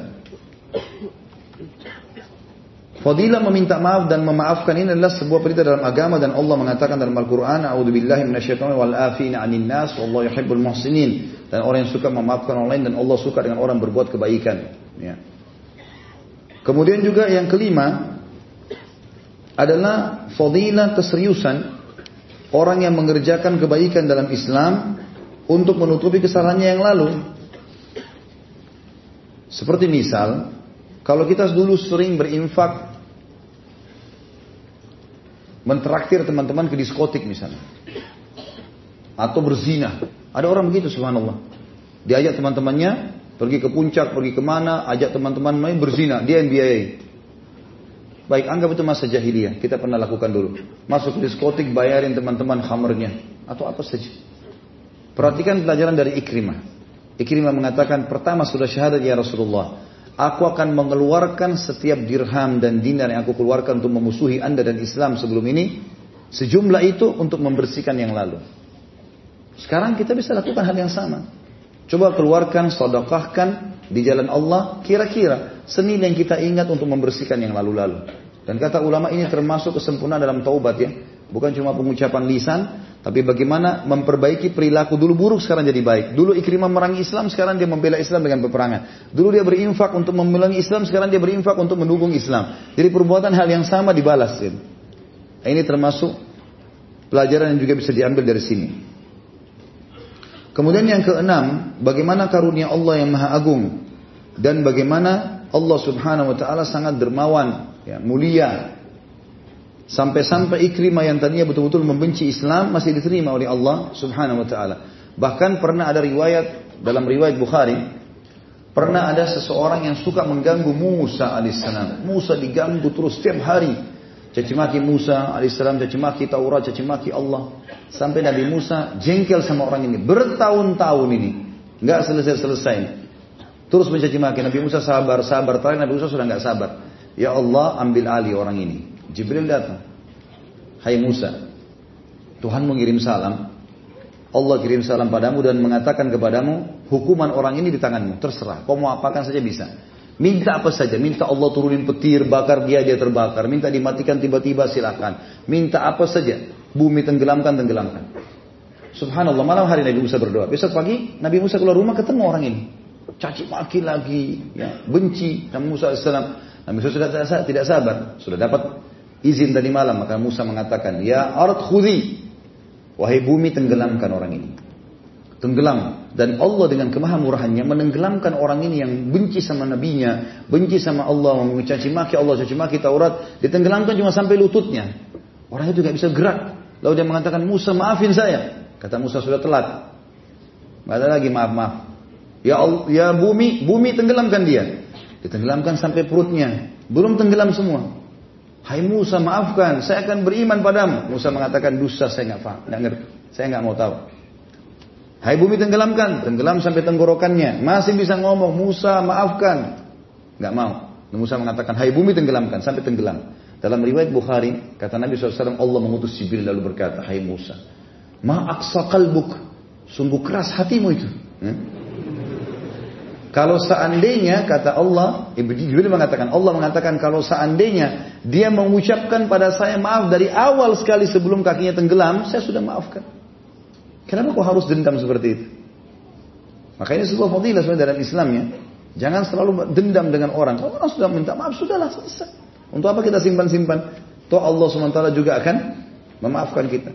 Saya juga pernah sebutkan kisah Muslim bin Abi Muslih, sepupu Abu Bakar radhiyallahu anhu yang pernah dibiayai oleh Abu Bakar hidupnya. Tapi ternyata waktu tersebarnya fitnah zinanya Safwan dan Aisyah radhiyallahu anhu maka Muslim bin Muslim termasuk orang yang menyebarkan isu. Waktu Abu Bakar tahu radhiyallahu anhu, Abu Bakar berhenti nafkahnya, nggak ada lagi bantuan tiap bulan. Abu Bakar nggak mau salam sama dia, gitu kan? Ini orang ini sudah dibantu kok gini, mana jebani fitnah keluarganya lagi. Maka turun firman Allah dalam surah An-Nur, "Ala tuhibbuna yaghfirallahu lakum?" Tidak maukah kalian Allah mengampuni kalian dengan memaafkan orang lain? Itu ayat ini turun kepada Abu Bakar. Abu Bakar mengatakan, tentu saya mau Tuhanku. Lalu Abu Bakar sebagai bukti dia mengucapkan kalimat depan Muslim Nabi Muslim, saya sudah maafin kamu. Nafkahnya dikembalikan oleh Abu Bakar. Gitu. memang sudah begitu dalam Islam. Kita disuruh memaafkan teman-teman sekalian. Allah saja memaafkan bagaimana dengan kita. Dan yang terakhir yang ketujuh adalah bagaimana fadilah jihad, perang ya, dalam Islam dan bagaimana fadilah mati syahid yang sudah sering kita ulang-ulangi tentunya teman-teman sekalian dan tidak kita ulangi lagi pertemuan sekarang bagaimana Islam itu sangat men, e, memotivasi untuk seseorang berjihad dan bagaimana Ikrimah bin Abi Jahal yang begitu masuk Islam sudah mendapatkan informasi dan mereka tidak menunda lagi. Cuma saya menyebutkan sebuah kata saja. Bila Allah mudahkan satu waktu ada jihad yang benar sesuai dengan Al-Quran dan Sunnah, memang ada panduannya, memang ada penyebab-penyebabnya, maka jangan tunda teman-teman sekalian. Karena memang mati akan datang di mana pun kita berada. Kapan pun, di mana pun. Kita sedang ada di rumah, di ranjang atau di medan perang tetap akan mati. Dan Islam mengajarkan kita untuk mati syahid. Serta yang kedua yang perlu, perlu digarisbawahi, orang kalau terbunuh oleh musuh, maka tidak lagi dia rasakan apa yang sedang dilakukan oleh musuh tersebut. Misalnya tusukan, misalnya bom, misalnya tembakan. Karena mereka hanya merasakan satu, sakaratil maut. Ruhnya dicabut ya dari tubuhnya. Dia nggak rasa lagi, aduh dada saya sobek kena tembakan peluru atau kepala saya meledak kena bom itu nggak ada lagi sudah. Dia cuma lihat malaikat maut cabut ruh kita selesai. Ya, kalau orang mukmin maka akan mudah seperti air dari mulut kendi. Dan kata Nabi SAW semua orang merasakan sakaratil maut kecuali syahid yang hanya merasakan seperti gigitan semut saja, gitu kan? Sedikit sekali. Kemudian baru dia mati. Belum lagi dia pada saat keluar, ruhnya maka akan dibawa, ditaruh dalam pelatuk burung yang berwarna hijau yang keliling-keliling di surga.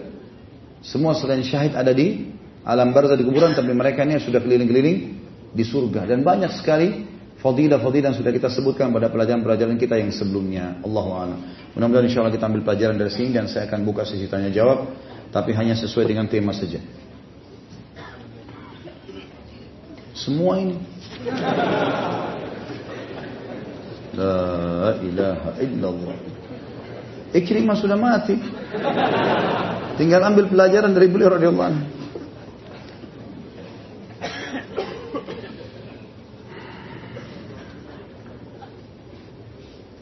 Semoga Ustaz selalu dilindungi Allah, ditambah ilmu, dinaikkan derajatnya, ditambah rezeki, serta dimasukkan surga firdausnya tanpa hisab. Amin insyaAllah. Jazakallah khair, sama-sama. Saya mau minta maaf karena sebelumnya sebelum berilmu, sebelum hijrah saya dulu sempat jadi salah satu yang sedang membicarakan ustadz di belakang.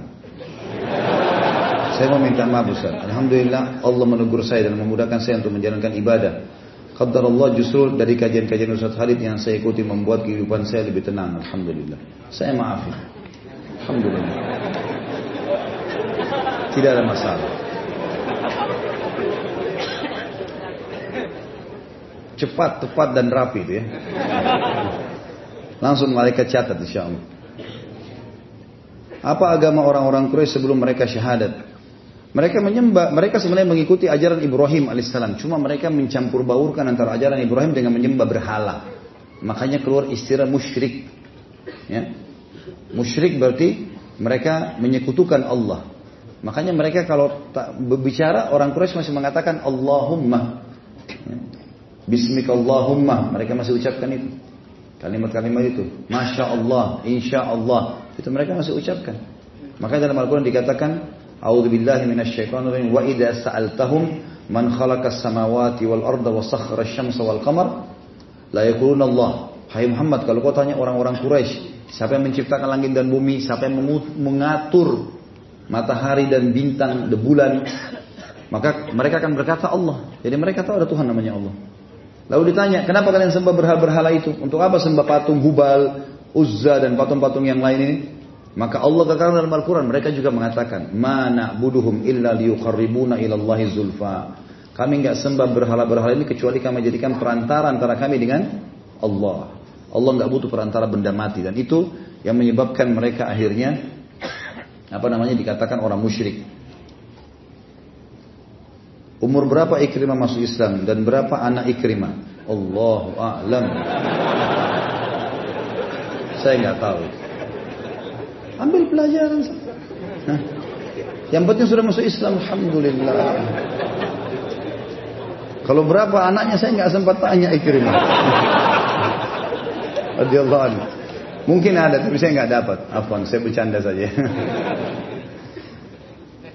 Mungkin keterbatasan ilmu saya, saya nggak sempat baca. Tapi pastinya ada. Jadi, Cuma memang dari buku yang kita bedah ini memang tidak ada penyebutan nama anak-anak beliau. Jadi ada beberapa sahabat yang disebutkan keturunannya, istrinya ada. Kalau ini enggak, cuma saya temukan istrinya saja. Masalah anak-anak belum saya temukan itu. Ikrimah mendapat hidayah. Di sini ada saya mencintai Ustaz karena Allah sama-sama. Habbakallah ahbabtani fi. Semoga Ustaz selalu sehat dan berkah hidupnya. Amin sama-sama. Ikrimah mendapat hidayah masuk Islam dan berjuang demi Islam. Kita tidak boleh melihat masa lalunya. Bagaimana dengan mantan preman di Tanah Abang. Juga dapat hidayah masuk Islam. Bagaimana kita seharusnya yang punya masalah dengannya di masa jadi preman. Kalau itu berhubungan dengan materi, maka kita boleh minta sama dia. Kalau berhubungan dengan materi, kalau bukan dengan materi, hanya kena kata-kata maafin. Memaafkan itu tadi kan sudah kita sebutkan fadilahnya, ya. Besar sekali sisi Allah. Kalau kita maafin orang lain, kita dimaafkan sama Allah. Sementara kita tidak tahu kadar dosa kita. Ya, tidak tahu kadar dosa kita. Jadi maafin saja insya Allah. Apakah di zaman sekarang di mana sudah banyak orang yang beragama Islam untuk mempelajari Islam itu lebih intens harus melalui bayat dulu? Gak ada bayat ini. Bayat diambil oleh Nabi Shallallahu Alaihi Wasallam karena pada saat itu Nabi Shallallahu Alaihi Wasallam membayatnya dan juga syariat lagi sementara turun. Al-Quran belum sempurna. Maka ada pengambilan itu. Sekarang kita sudah dengan sendirinya mengikuti Al-Quran dan Sunnah. Sudah ada peraturan-peraturan. Gitu ya. Dan bayat sekarang hanya digunakan untuk pemimpin muslim yang sah. Artinya kita memberikan janji setia kita. Bagaimana penjelasan hadis bahwa Rasulullah SAW sudah memaafkan Wahsy dan Hindun akan apa ini? Akan tetapi Rasul tidak ingin melihat mereka karena selalu teringat uh, Hamzah. Apakah bisa hadis ini dipakai untuk alasan apabila seseorang sudah memaafkan kesalahan orang lain tapi tidak akan melihat dimaafkan tentunya? Ada riwayat yang menjelaskan sebenarnya waktu Wahsy datang syahadat, Nabi SAW menerima syahadat lalu mengatakan wahai Wahsy beralihlah dari hadapanku. Hanya kalimat itu saja yang menyatakan bahwasanya Nabi Wasallam khawatir nanti keingat Hamzah dan seterusnya ini adalah istihad. Sebagian ulama yang mengatakan kemungkinan Nabi suruh Hai Wahsy menyingkir dari hadapanku agar jangan sampai teringat Hamzah. Tapi Hindun tidak ada hubungannya. Kalau Hindun tidak disebutkan karena di hadapan Nabi SAW tadi, bahkan dia sempat mendialogi Nabi kan. Tapi Wahsy saja iya. Ya. Kalau ada orang misal memang pernah punya masalah sama kita, kemudian teman-teman sekalian kita Berlalu waktu dia sudah minta maaf segala macam. Kemudian kita untuk berjaga, menjaga hati, kita jaga jarak. Bukan memutus hubungan ya. Menjaga jarak. Artinya jangan sampai nanti malah kita jadi masalah lagi. Lebih baik kita menjaga jarak itu boleh. Tapi memberikan salam, menjawab salam, ya menjenguk kalau sakit. Ini masih ada hak-hak muslim. Tapi jadi sahabat boleh tidak. Anak belum lama mengenal sunnah. Anak kenal sunnah semenjak eh, anak-anak masuk pesantren. Dulu anak sering melakukan kebatilan dan kemungkaran. Tapi sekarang anak selalu bertaubat dan mohon ampunan. Tapi anak merasa dosa-dosa anak belum ter terampuni. Uh, apa ini? Adakah amalan-amalan sunnah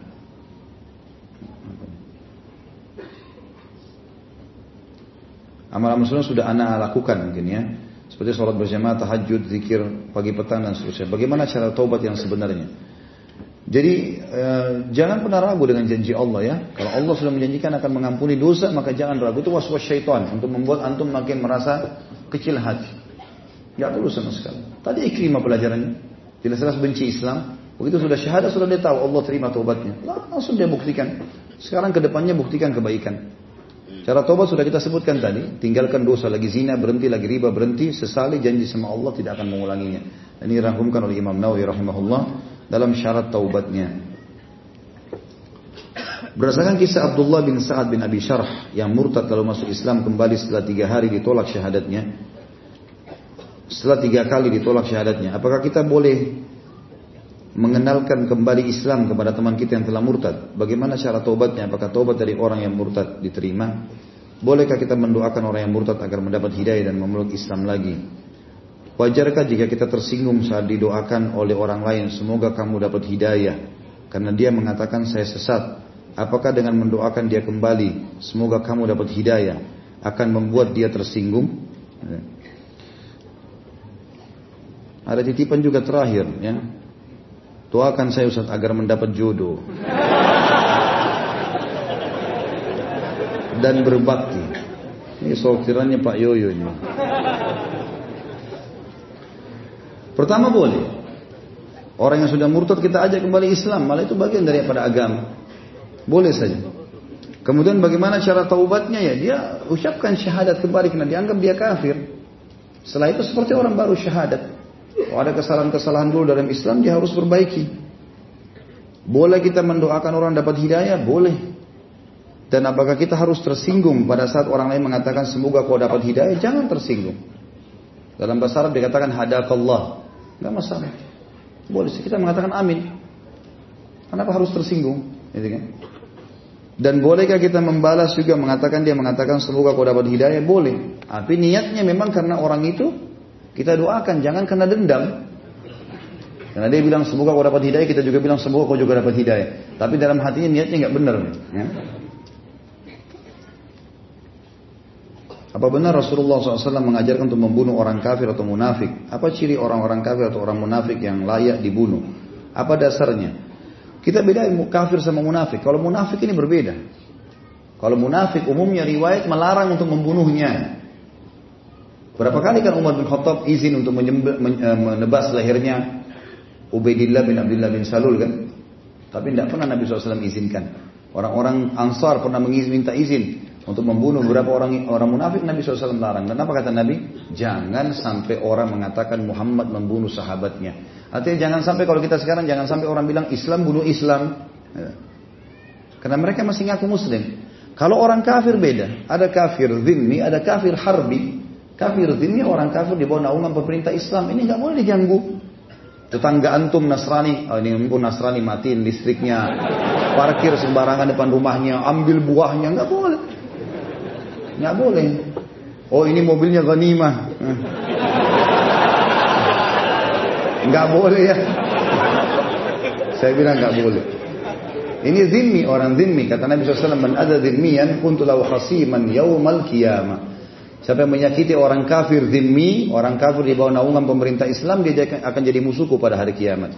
Dalam hadis yang lain, man qatala mu'ahadan lam yarih raihatal jannah.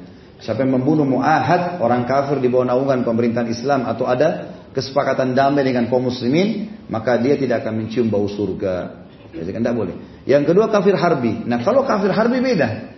Orang kafir di kancah peperangan keluar untuk memerangi Islam. Nah itu boleh dibunuh. Boleh dibunuh ini. Ya, sebagaimana para sahabat banyak membunuh orang-orang kafir di Badar, di Uhud, di Khandak, ada yang terbunuh. Pada saat mereka nantang duel, ya memang dibunuh. Termasuk Nabi SAW tadi memerintahkan beberapa orang dibunuh gitu. Tetapi di sini juga perilaku Nabi SAW sebuah pelajaran lain ya. Kalau orang kafir itu ternyata datang lalu syahadat. Tadi Hindu langsung syahadat kan? Nabi lepasin, sudah syahadat. Pernah ada orang dibunuh oleh Usama bin Zaid gara-gara tebas-tebasan pedang terus jatuh pedangnya orang kafir. Tadinya benci Islam nih. Begitu mau ditebas, asyhadu an la ilaha illallah wa anna Muhammad rasulullah. Usama ragu, bunuh nggak ya? Ini tadi orang kalau saya tidak tangkis leher saya sudah melayang. Ah bunuh aja deh, dia bohong nih. Orang semua harbi, kenapa kok bunuh? Ah, dia takut lihat pedang saya. Baik, tidak ada sahabat yang ambil keputusan di medan perang. Nanti di Madinah kita lapor. Begitu Nabi SAW dengar, Nabi mengatakan, Hai Usama, kenapa kau bunuh dia? Ya Rasulullah, tadi perang-perangan sama saya nih.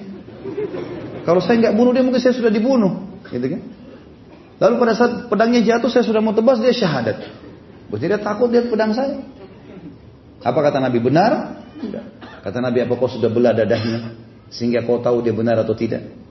Diulangi nih, apa kau sudah belah dadahnya Usama sehingga kau tahu dia benar atau tidak? Nabi ulangi terus sampai Usama bilang saya berharap mati masuk ke kuburan. Karena beratnya kata-kata itu. Jadi, jadi syahadat ini luar biasa gitu ya. Walaupun orang itu dasarnya musuh gitu. Jadi kalau dia kafir harbi boleh, tapi di sini kafir harbi juga ada batasannya, lagi menyerang ya. Kalau sudah jadi tawanan ini nggak boleh dibunuh kecuali instruksi dari panglima perang, ada alasan. Umumnya tawanan itu biasanya disuruh perbaikin hubungan sama mereka, dilepaskan. Begitulah adab Islam. Di zaman sekarang, apakah perang atau memerangi yang selain Islam dibolehkan, diharuskan seperti zaman Nabi Wasallam? Tentu saja ada, terbuka pintunya kalau masalah itu ya. Tapi di sini dilihat dulu. Seperti Nabi SAW melakukan dua jenis peperangan ya. Ada jenis peperangan Nabi SAW yang mempertahankan diri seperti perang Uhud. Kan perang Uhud sama perang Khandak Nabi yang diserang kan? Ya, Nabi diserang ke Madinah. Uhud kan di Madinah. Mereka datang dari Mekah, 3000 orang. Nabi SAW pertahankan diri. Juga perang Khandak, perang Ahzab. Nabi SAW diserang dengan 10.000 orang. Lalu beliau bertahan di Madinah. Ada juga jenis perang Nabi yang lain, beliau yang menyerang. Seperti perang Tabuk, perang Mekah, pembebasan kota Mekah, perang Khaybar. Berarti ada ekspansi, ada menyebarkan di sana kan gitu. Nah ini dua jenis perang. Kalau ada pemimpin muslim yang betul-betul punya kekuatan, lalu kemudian dia tawarkan wilayah-wilayah non-muslim untuk masuk Islam, kalau mereka nolak maka jizya, maka kemudian ditawarkan peperangan, itu ada dari hukum Nabi SAW. Ya. Tapi jangan disalahpahami tentu ini, karena ini punya bab sendiri ya. Kenapa Nabi SAW menolak Abdullah bin Sa'ad? Tapi menerima Ikrimah menjadi mu'allaf. Itu hak Nabi SAW. Kita nggak bisa protes itu. Ya? Kalau antum hidup di zaman Nabi bertanya begini, hati-hati dekatnya Umar ini. Untung masih bertanya pada saya. Kalau Umar sudah nawarin ya Rasulullah pedang. Dari keputusan Nabi jangan ditanya. Nabi mau maafin, Nabi gak maafin bukan urusan kita itu. Dan sebagian ulama mengatakan memang perilaku Abdullah ini bahaya sekali. Walaupun dia tidak ikut memerangi muslimin dengan pedang, tapi masalahnya dia menyebarkan isu dia pernah jadi penulis wahyu. Dia bilang saya bohongin tuh Quran. Kan bahaya juga. Ya. apa alasan? Apa ini? Apa alasan kita hmm.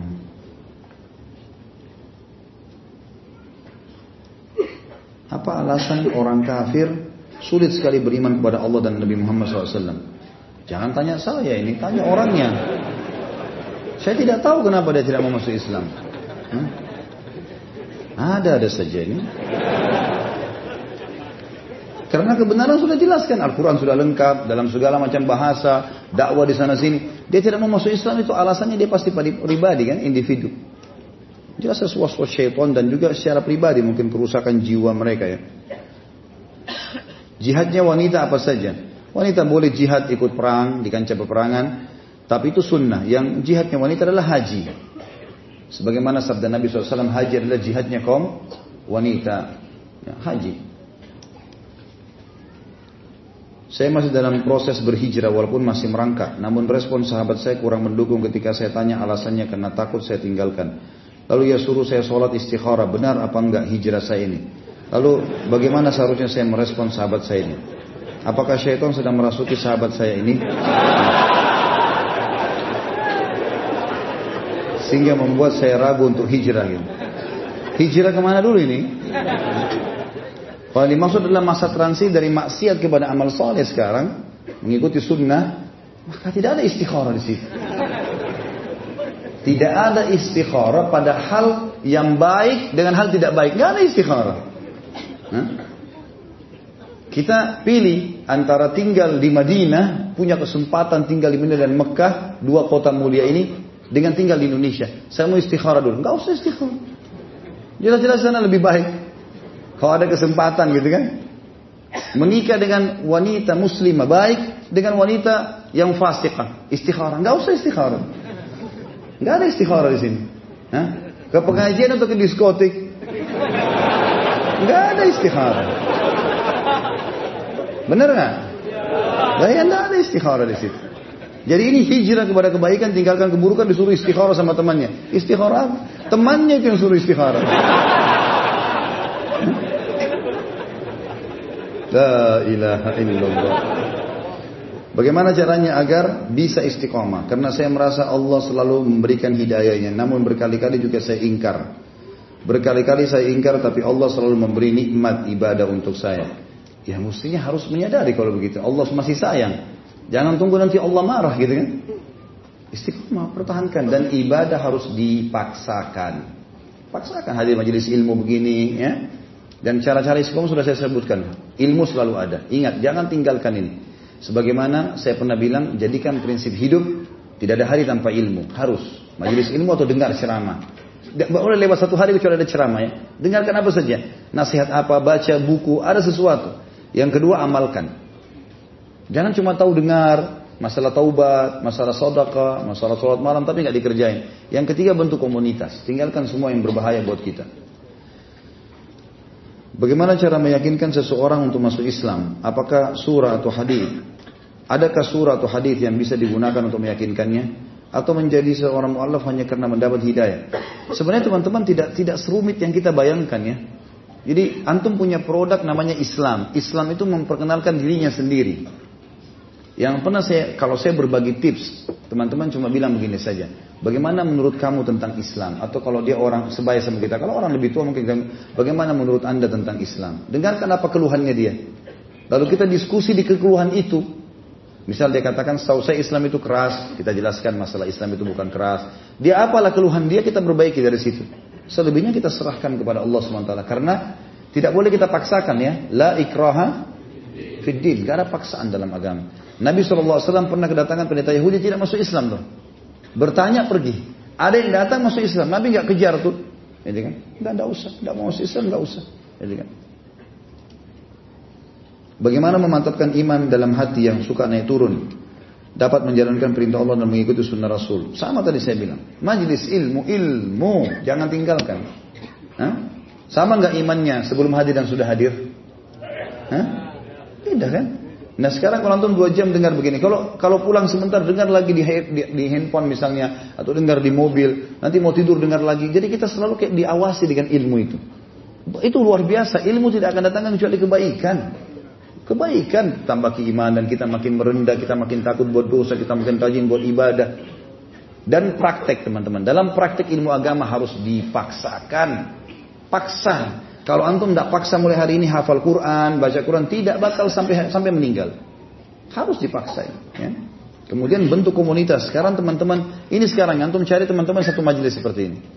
Cari teman-teman yang baik, yang soleh, yang perempuan sana soleha. Kemudian jadikan sebagai sahabat, ambil nomor teleponnya, janjian pergi ketemu di mana-mana, pengajian sama-sama. Jadi saling mengingatkan. Jangan lagi berteman sama teman-teman. Ah, ini teman-teman saya semua suka ke diskotik, nggak apa-apa, saya temanin. Saya cuma teman saja. Jangan, kita terpengaruh. Bahaya sekali. Nggak ada waktu untuk buka itu. Nanti kapan kita lemah sedikit jadi masalah. Dan dalam pemahaman ahli sunnah wal jamaah iman itu bertambah dengan ketaatan berkurang dengan kemaksiatan. Jadi makin kita hadir majelis ilmu, makin kita berteman sama teman-teman baik, makin bertambah imannya pasti. Makin kita jauh, kemaksiatan akan menurunkan iman. Jadi makanya harus terus dicas gitu. Bukankah jika ingin masuk Islam harus dengan ikhlas? Namun dari cerita tadi, Kaum Quraisy masuk Islam karena ancaman Rasulullah dan pasukan yang ingin membunuhnya. Bagaimana tanggapan Ustaz? Ini memang yang tersebutkan seperti itu. Makanya orang yang baru masuk Islam itu dikatakan mu'allaf. Ya. Masalah dia belum ikhlas mengucapkan syahadat, kita cuma menghakimi syahadatnya. Ya. Saya tutup teman-teman sekalian dengan kisah Abu Sufyan. Abu Sufyan tadi, waktu dia syahadat di kemah, itu masih ada keraguan dia. Tapi dia takut terbunuh kan? Baik. Terbukti setelah itu teman-teman sekalian ada kisah yang unik di sini. Setelah masuk Islam, Abu Sufyan, Mekah sudah dikuasai segala macam. Pernah terjadi sebuah kisah unik. Abu Sufyan pernah duduk depan Ka'bah. Waktu hari itu juga ya, pasukan muslimin masih mengatur. Nabi SAW hancurin berhala-berhala. Orang-orang kafir banyak yang ada yang jadi tawanan, ada yang dibebasin. Maka Abu Sufyan duduk depan Ka'bah, muncul di pikirannya. Sudah syahadat loh ya. Bagaimana menyerang Islam? Mau bentuk pasukan lagi, mau kumpul Quraisy, kumpul pasukan Arab perangi muslimin. Waktu dia lagi berkecamuk pikirannya depan Ka'bah begitu, lagi renung, tiba-tiba pundak kanannya ada yang pegang. Waktu dia balik, Nabi Shallallahu Alaihi Wasallam. Nabi bilang, wahai Abu Sufyan, kalau kau lakukan, Allah akan hinakan kau.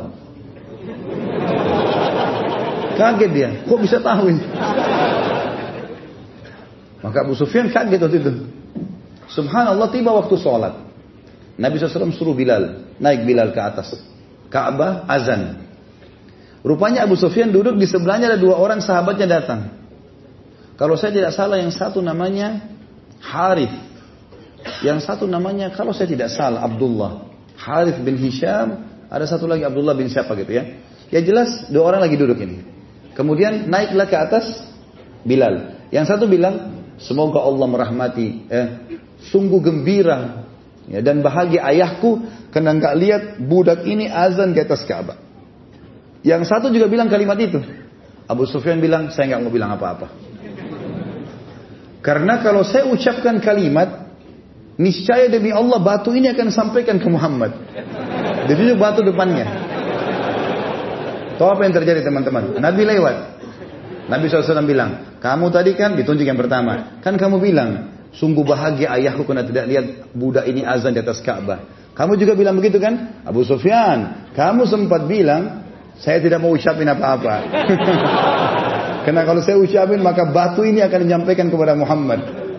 Maka Abu Sufyan mulai hari itu sudah tidak mau lagi ragu. Betul sudah Islam. Gitu. Berarti memang butuh proses ya. Namanya mu'allaf, memang sudah begitu. Mudah-mudahan dengan berjalan waktu akhirnya dia ikhlaskan dirinya. Masalah dia sudah syahadat ini poin yang kita pegangi sebagai kaum muslimin. Allahu a'lam. Sudah? Hmm? Empat lagi. Baik. Apakah legal penduduk untuk penduduk Indonesia jihad ke negara Islam yang sedang membutuhkan bantuan jika boleh? Apakah harus ada fatwa ulama? Nggak boleh ini, harus ada, harus ada izin pemerintah, harus ada fatwa ulama, nggak boleh, nggak boleh sembarangan kita. Sekarang Palestina bagaimana ya? Kita doakan, kita bantu doa, kita bantu materi, ya. Bukan kita datang ke sana ngacoin ini. Nggak bisa ini. Ya. Jadi kita mendoakan atau kita membantu dengan cara-cara yang bisa kita mampu lakukan, ya. Tapi tidak dengan cara kita keluar tanpa izin pemerintah atau tanpa izin atau tanpa fatwa ulama secara internasional yang mengeluarkan fatwa itu. Umur manusia telah ditetapkan oleh Allah Azza wa Jalla. Kapan meninggalnya seseorang telah ditetapkan. Apakah cara meninggal seseorang juga telah ditetapkan? Misal wafat dalam keadaan syahid atau dalam keadaan kufur. Seperti halnya untuk terjadi pada Ikrimah dan akhirnya wafat dalam keadaan syahid. Ini kuasa Allah ya. Ini terlalu dalam kalau kita mau bahas di sini dan tidak bisa kita tidak bisa kita menerkah-nerkah. Saya tidak berani mengatakan bahwasanya orang matinya syahid atau dalam keadaan kufur berarti itu campur tangan Allah. Enggak, Allah SWT dengan kemak maksudnya di sini Allah kuasai, kuasanya Allah. Tapi Allah tidak, yang kita tahu Allah tidak mau keburukan buat hamba-hambanya dan Allah akan memberikan sesuai dengan permintaan hamba tersebut. Karena selalu Allah ingatkan terus tanda-tandanya Allah datang tapi tidak mau. Seperti Abu Jahal sampai terakhir sebelum dia meninggal pun dia masih sombong dengan kekufurannya. Maka Allah tutup dengan itu. Fir'aun juga begitu. Kita lihat orang-orang yang meninggal ini semuanya karena mereka tutup kehidupan mereka dengan hal-hal yang buruk, gitu kan? Hal-hal yang buruk. Dan kita lihat orang-orang yang berusaha untuk melakukan kebaikan-kebaikan, Allah catatkan baginya kebaikan. Allah catatkan baginya kebaikan. Ya. Jadi ikrimah di sini diberikan oleh Allah SWT mensyaratkan dia, dia menggebu-gebu untuk itu. Dan ini sesuai dengan sabda Nabi SAW, Man talaba syahadat bi sidq, ballagahu, ballagahu Allah manazil syuhada wa in mata ala firashi. Siapa yang mengejar mati syahid, ya, tulus dari hatinya maka Allah akan berikan dia kedudukan mati syahid walaupun dia mati di atas ranjangnya. Apakah Ikrimah bin Abi Jahal bisa memberikan syafaat buat ayahnya Abu Jahal untuk masuk surga? Mustahil. Enggak bakal bisa. Sebagaimana Ibrahim alaihissalam tidak bisa memberikan pertolongan kepada Azar. Kita tahu sebuah hadis sahih masalah itu. Hadis riwayat Bukhari. Kata Nabi SAW, Ibrahim alaihissalam nanti pada hari kiamat akan berkata kepada Allah, Ya Allah, ini adalah ayahku. Maaf, Ibrahim datang kepada ayahnya Azar dan berkata, Hai ayahku, bukankah aku bilang dulu jangan bermaksiat kepadaku? Patulah. Kata Azar, sekarang aku akan patuh padamu. Lalu kata uh, Ibrahim AS, Ya Allah, apa yang paling menyedihkan bagi seorang anak dibandingkan ayah yang masuk neraka? Nah, maka kata, kata Nabi SAW, Allah berfirman, Hai Ibrahim, dia bukan lagi bagian dari ayahmu. Lalu kemudian Allah Subhanahu Wa Taala mengubah Azar menjadi seperti hewan yang ada di dekat kaki Ibrahim alaihissalam. Lalu Ibrahim disuruh lihat. Ditanya, apa kau masih mengenalnya? Maka Ibrahim mengatakan tidak. Lalu dilemparkanlah Azar ke dalam neraka. Itu hadis sahih. Dan itu bisa ditemukan dalam buku-buku seperti hadis sahih, hadis sahih, hadis kutsi. Ada bahasan saya setiap Sabtu pagi sebenarnya. Itu juga menjelaskan masalah. Mudah-mudahan insya Allah teman-teman sudah angkat di YouTube. Bisa diikuti bahasan di hadis kutsi. Ya. Jadi tidak mungkin orang yang meninggal dalam keadaan kafir tidak bisa lagi dapat syafaat. Mustahil itu. Kalau masih hidup di dunia masih bisa. Atau orang masih berbuat maksiat saja, bukan kekufuran masih bisa. Belajar dari Fatih Makkah dan Ikrimah, Rasulullah SAW dan sahabat mudah memaafkan mereka yang dulu melawan Islam. Bagaimana caranya agar mudah menghilangkan perasaan dendam dan sakit hati? Tentu saja teman-teman kalau kita punya masalah, kita punya penyakit hati atau kita punya dosa yang kita lakukan atau sifat buruk, maka caranya baca ancaman Allah di situ. Allah SWT membenci orang yang pendendam, orang yang sakit hati. Dan kita lihat sebaliknya Allah janjikan fadilah besar bagi orang yang memaafkan. Maka kita baca itu. Artinya fadilahnya besar. Kalau kita memaafkan kita dapat pahala, ridhonya Allah, juga hati kita jadi tenang. Gitu kan? Masalah dia tidak minta maaf maka dia akan dihukum sama Allah nanti. Tapi kita disuruh memaafkan dulu. Maka lebih baik dihilangkan dan tidak ada sama sekali manfaatnya dalam hati. Ya. Jangan pernah ikutkan itu. Ya. Allahu alam Baik sampai sini saja persiapan sholat asar insya Allah. Hmm? Maaf teman-teman yang belum masuk di dalam sudah nggak bisa lagi nih. Ya, ini sudah diseberitakan sama panitia. Tolong sholatnya di luar saja karena kita tinggal menunggu sholat asar saja. Ya, di depan di dalam ini pasti akan harus keluar juga sebagian ya karena sudah sab sholat kita sekarang. Mungkin itu saja saling bersabar insya Allah dan bertawun dalam kebaikan. Kita berdoa kepada Allah SWT semoga majlis kita diberkahi olehnya dan dijadikan sebagai tambahan amal kita pada hari kiamat dan semoga saja semua amal yang pernah kita kerjakan dan akan kita kerjakan sampai menjelang ajal datang semuanya diterima dengan kemahan murahannya. Dan semoga semua dosa yang pernah kita kerjakan sekecil sampai sebesar apa pun terutama yang hadir dalam majlis kita ini dan yang mengikuti acara kita di medsos semuanya dimaafkan dan diganti menjadi pahala dengan kemahan murahan sang pencipta Allah. Dan kita berdoa agar Indonesia diberikan ketentraman, kemakmuran, kedamaian juga dijadikan muslimin agar bersatu di bawah ukhuwah Islamiyah, diangkat perselisihan di antara mereka dan juga Allah Subhanahu wa taala uh, mengirimkan kepada mereka pemimpin yang adil, yang muslim yang kembali kepada Al-Qur'an dan Sunnah. Dan juga kita memohon kepada Allah SWT agar kita semua disatukan di surga Firdaus tanpa hisab. Sebagaimana saya di majlis ilmu yang mulia ini. Hmm. Kenapa buku? Mau dibagi? Masya Allah banyak sekali. Hah? Siapa yang bisa sebut 10 nama orang yang disuruh bunuh oleh Nabi SAW? Hah? Nah, yang baju hitam silakan. Nyontek, jangan nyontek ya.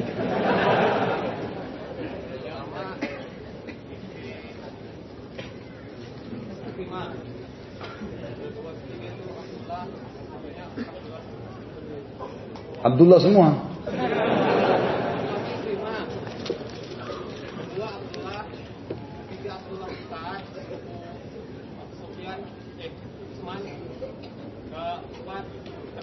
Utsman Enggak ada Utsman. Tadi ente sudah bilang Abdullah pertama, terus Abdullah bin Sahab. Baiklah, kasih aja buku dua. Tadi saya lupa bilang ya, kita insya Allah teman-teman akan bahas ke depannya tentang Hamzah bin Abdul Muttalib ya. Insya Allah ini. Kasih. Itu insya Allah kita akan bahas nanti bulan eh, April ya, insya Allah. Baik, siapa yang sebutin?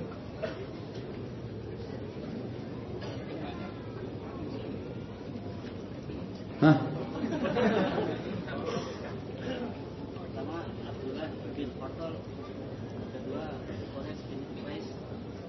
Yang kedua siapa? Waris, baik. Nah. Oh ente sebutin dulu yang dibunuh dulu. Kita yang dibunuh semua tiga-tiganya itu. Baik. Mikyas bin Subaba. Hmm. Wahsy bin Harb. Baik. Mm -hmm. Lima, terus?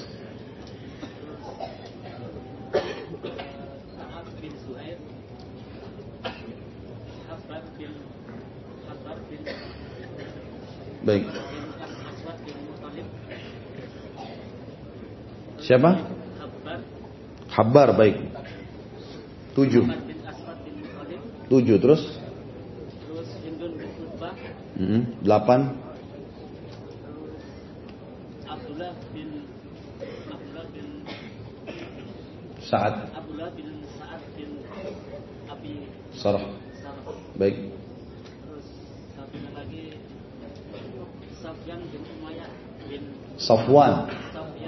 Safwan.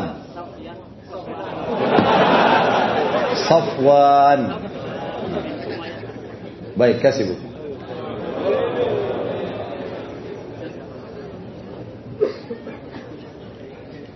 Baik, siapa yang tahu kesalahannya Habbar? Habbar bin Aswad. Apa yang dia lakukan? Salah satu dari sepuluh orang disuruh dibunuh tadi. Hah? Penyayang. Penyair. Siapa itu? Tidak. Habbar bukan penyair. Hah? Iya betul mencegah Zainab sampai keguguran. Ada anak nggak? Nggak ada. Masih bujang. La haula wala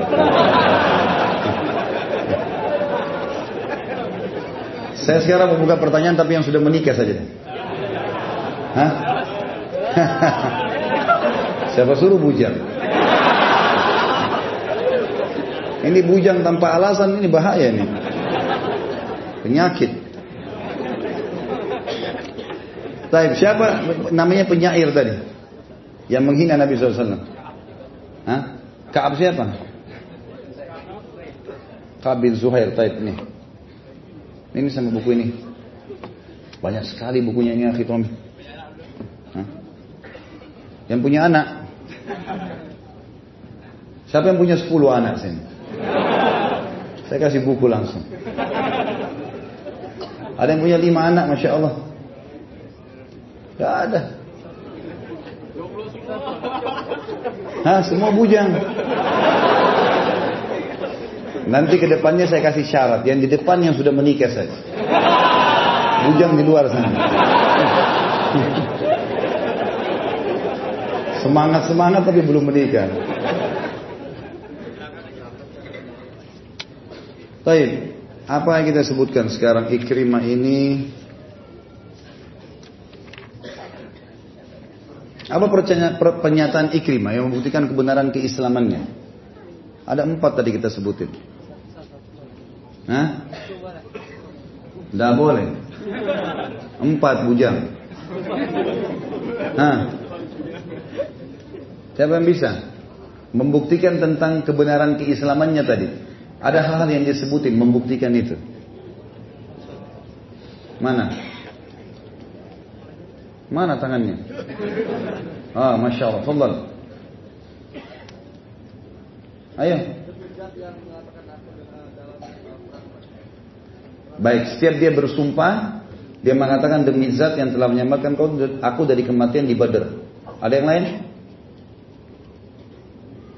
Apalagi yang dia sebutin? Hah?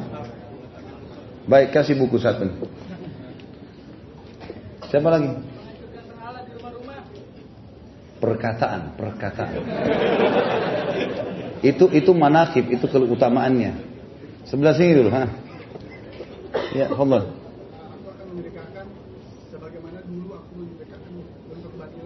Baik. Oke, okay. yang kedua. Aku akan menjedekahkan apa pun yang dulu aku sedekahkan sebagai gantinya. Baik. Hah? Apa lagi? Ini bujang-bujang semua.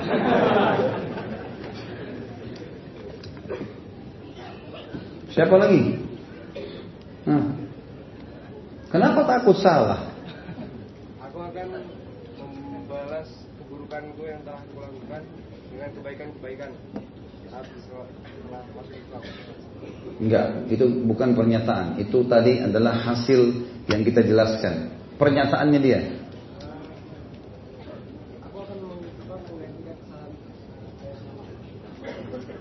Hmm. Baik, itu ada itu ada potongan awalnya. Pada saat dia menyerang musuh mau mati syahid, maka dia mengatakan terakhir itu.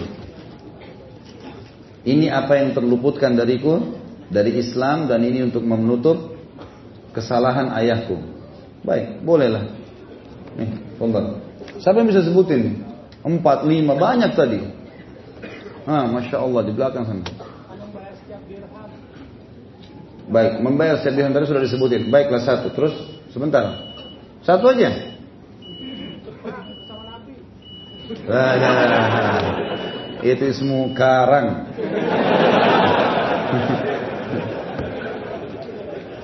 Nah, tonton. Sudah nikah belum? Udah, alhamdulillah. Pas pertanyaan, ayo.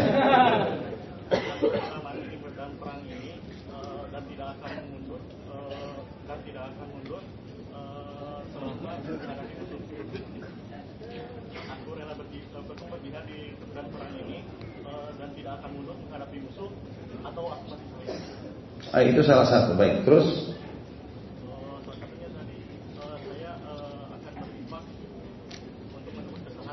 Baik, terus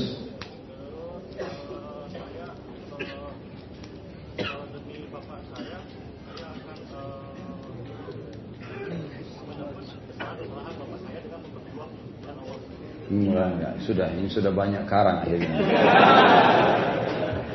Siapa yang bisa? Ah.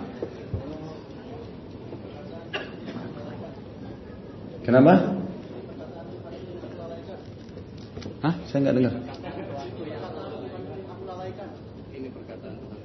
Ini perkataan Tuhan kau lalaikan. Baik, sambil menangis. Baik, satu. Terus?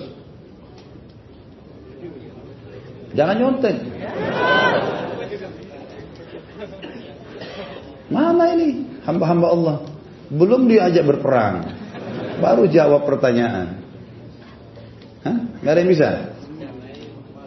Baik. Ah.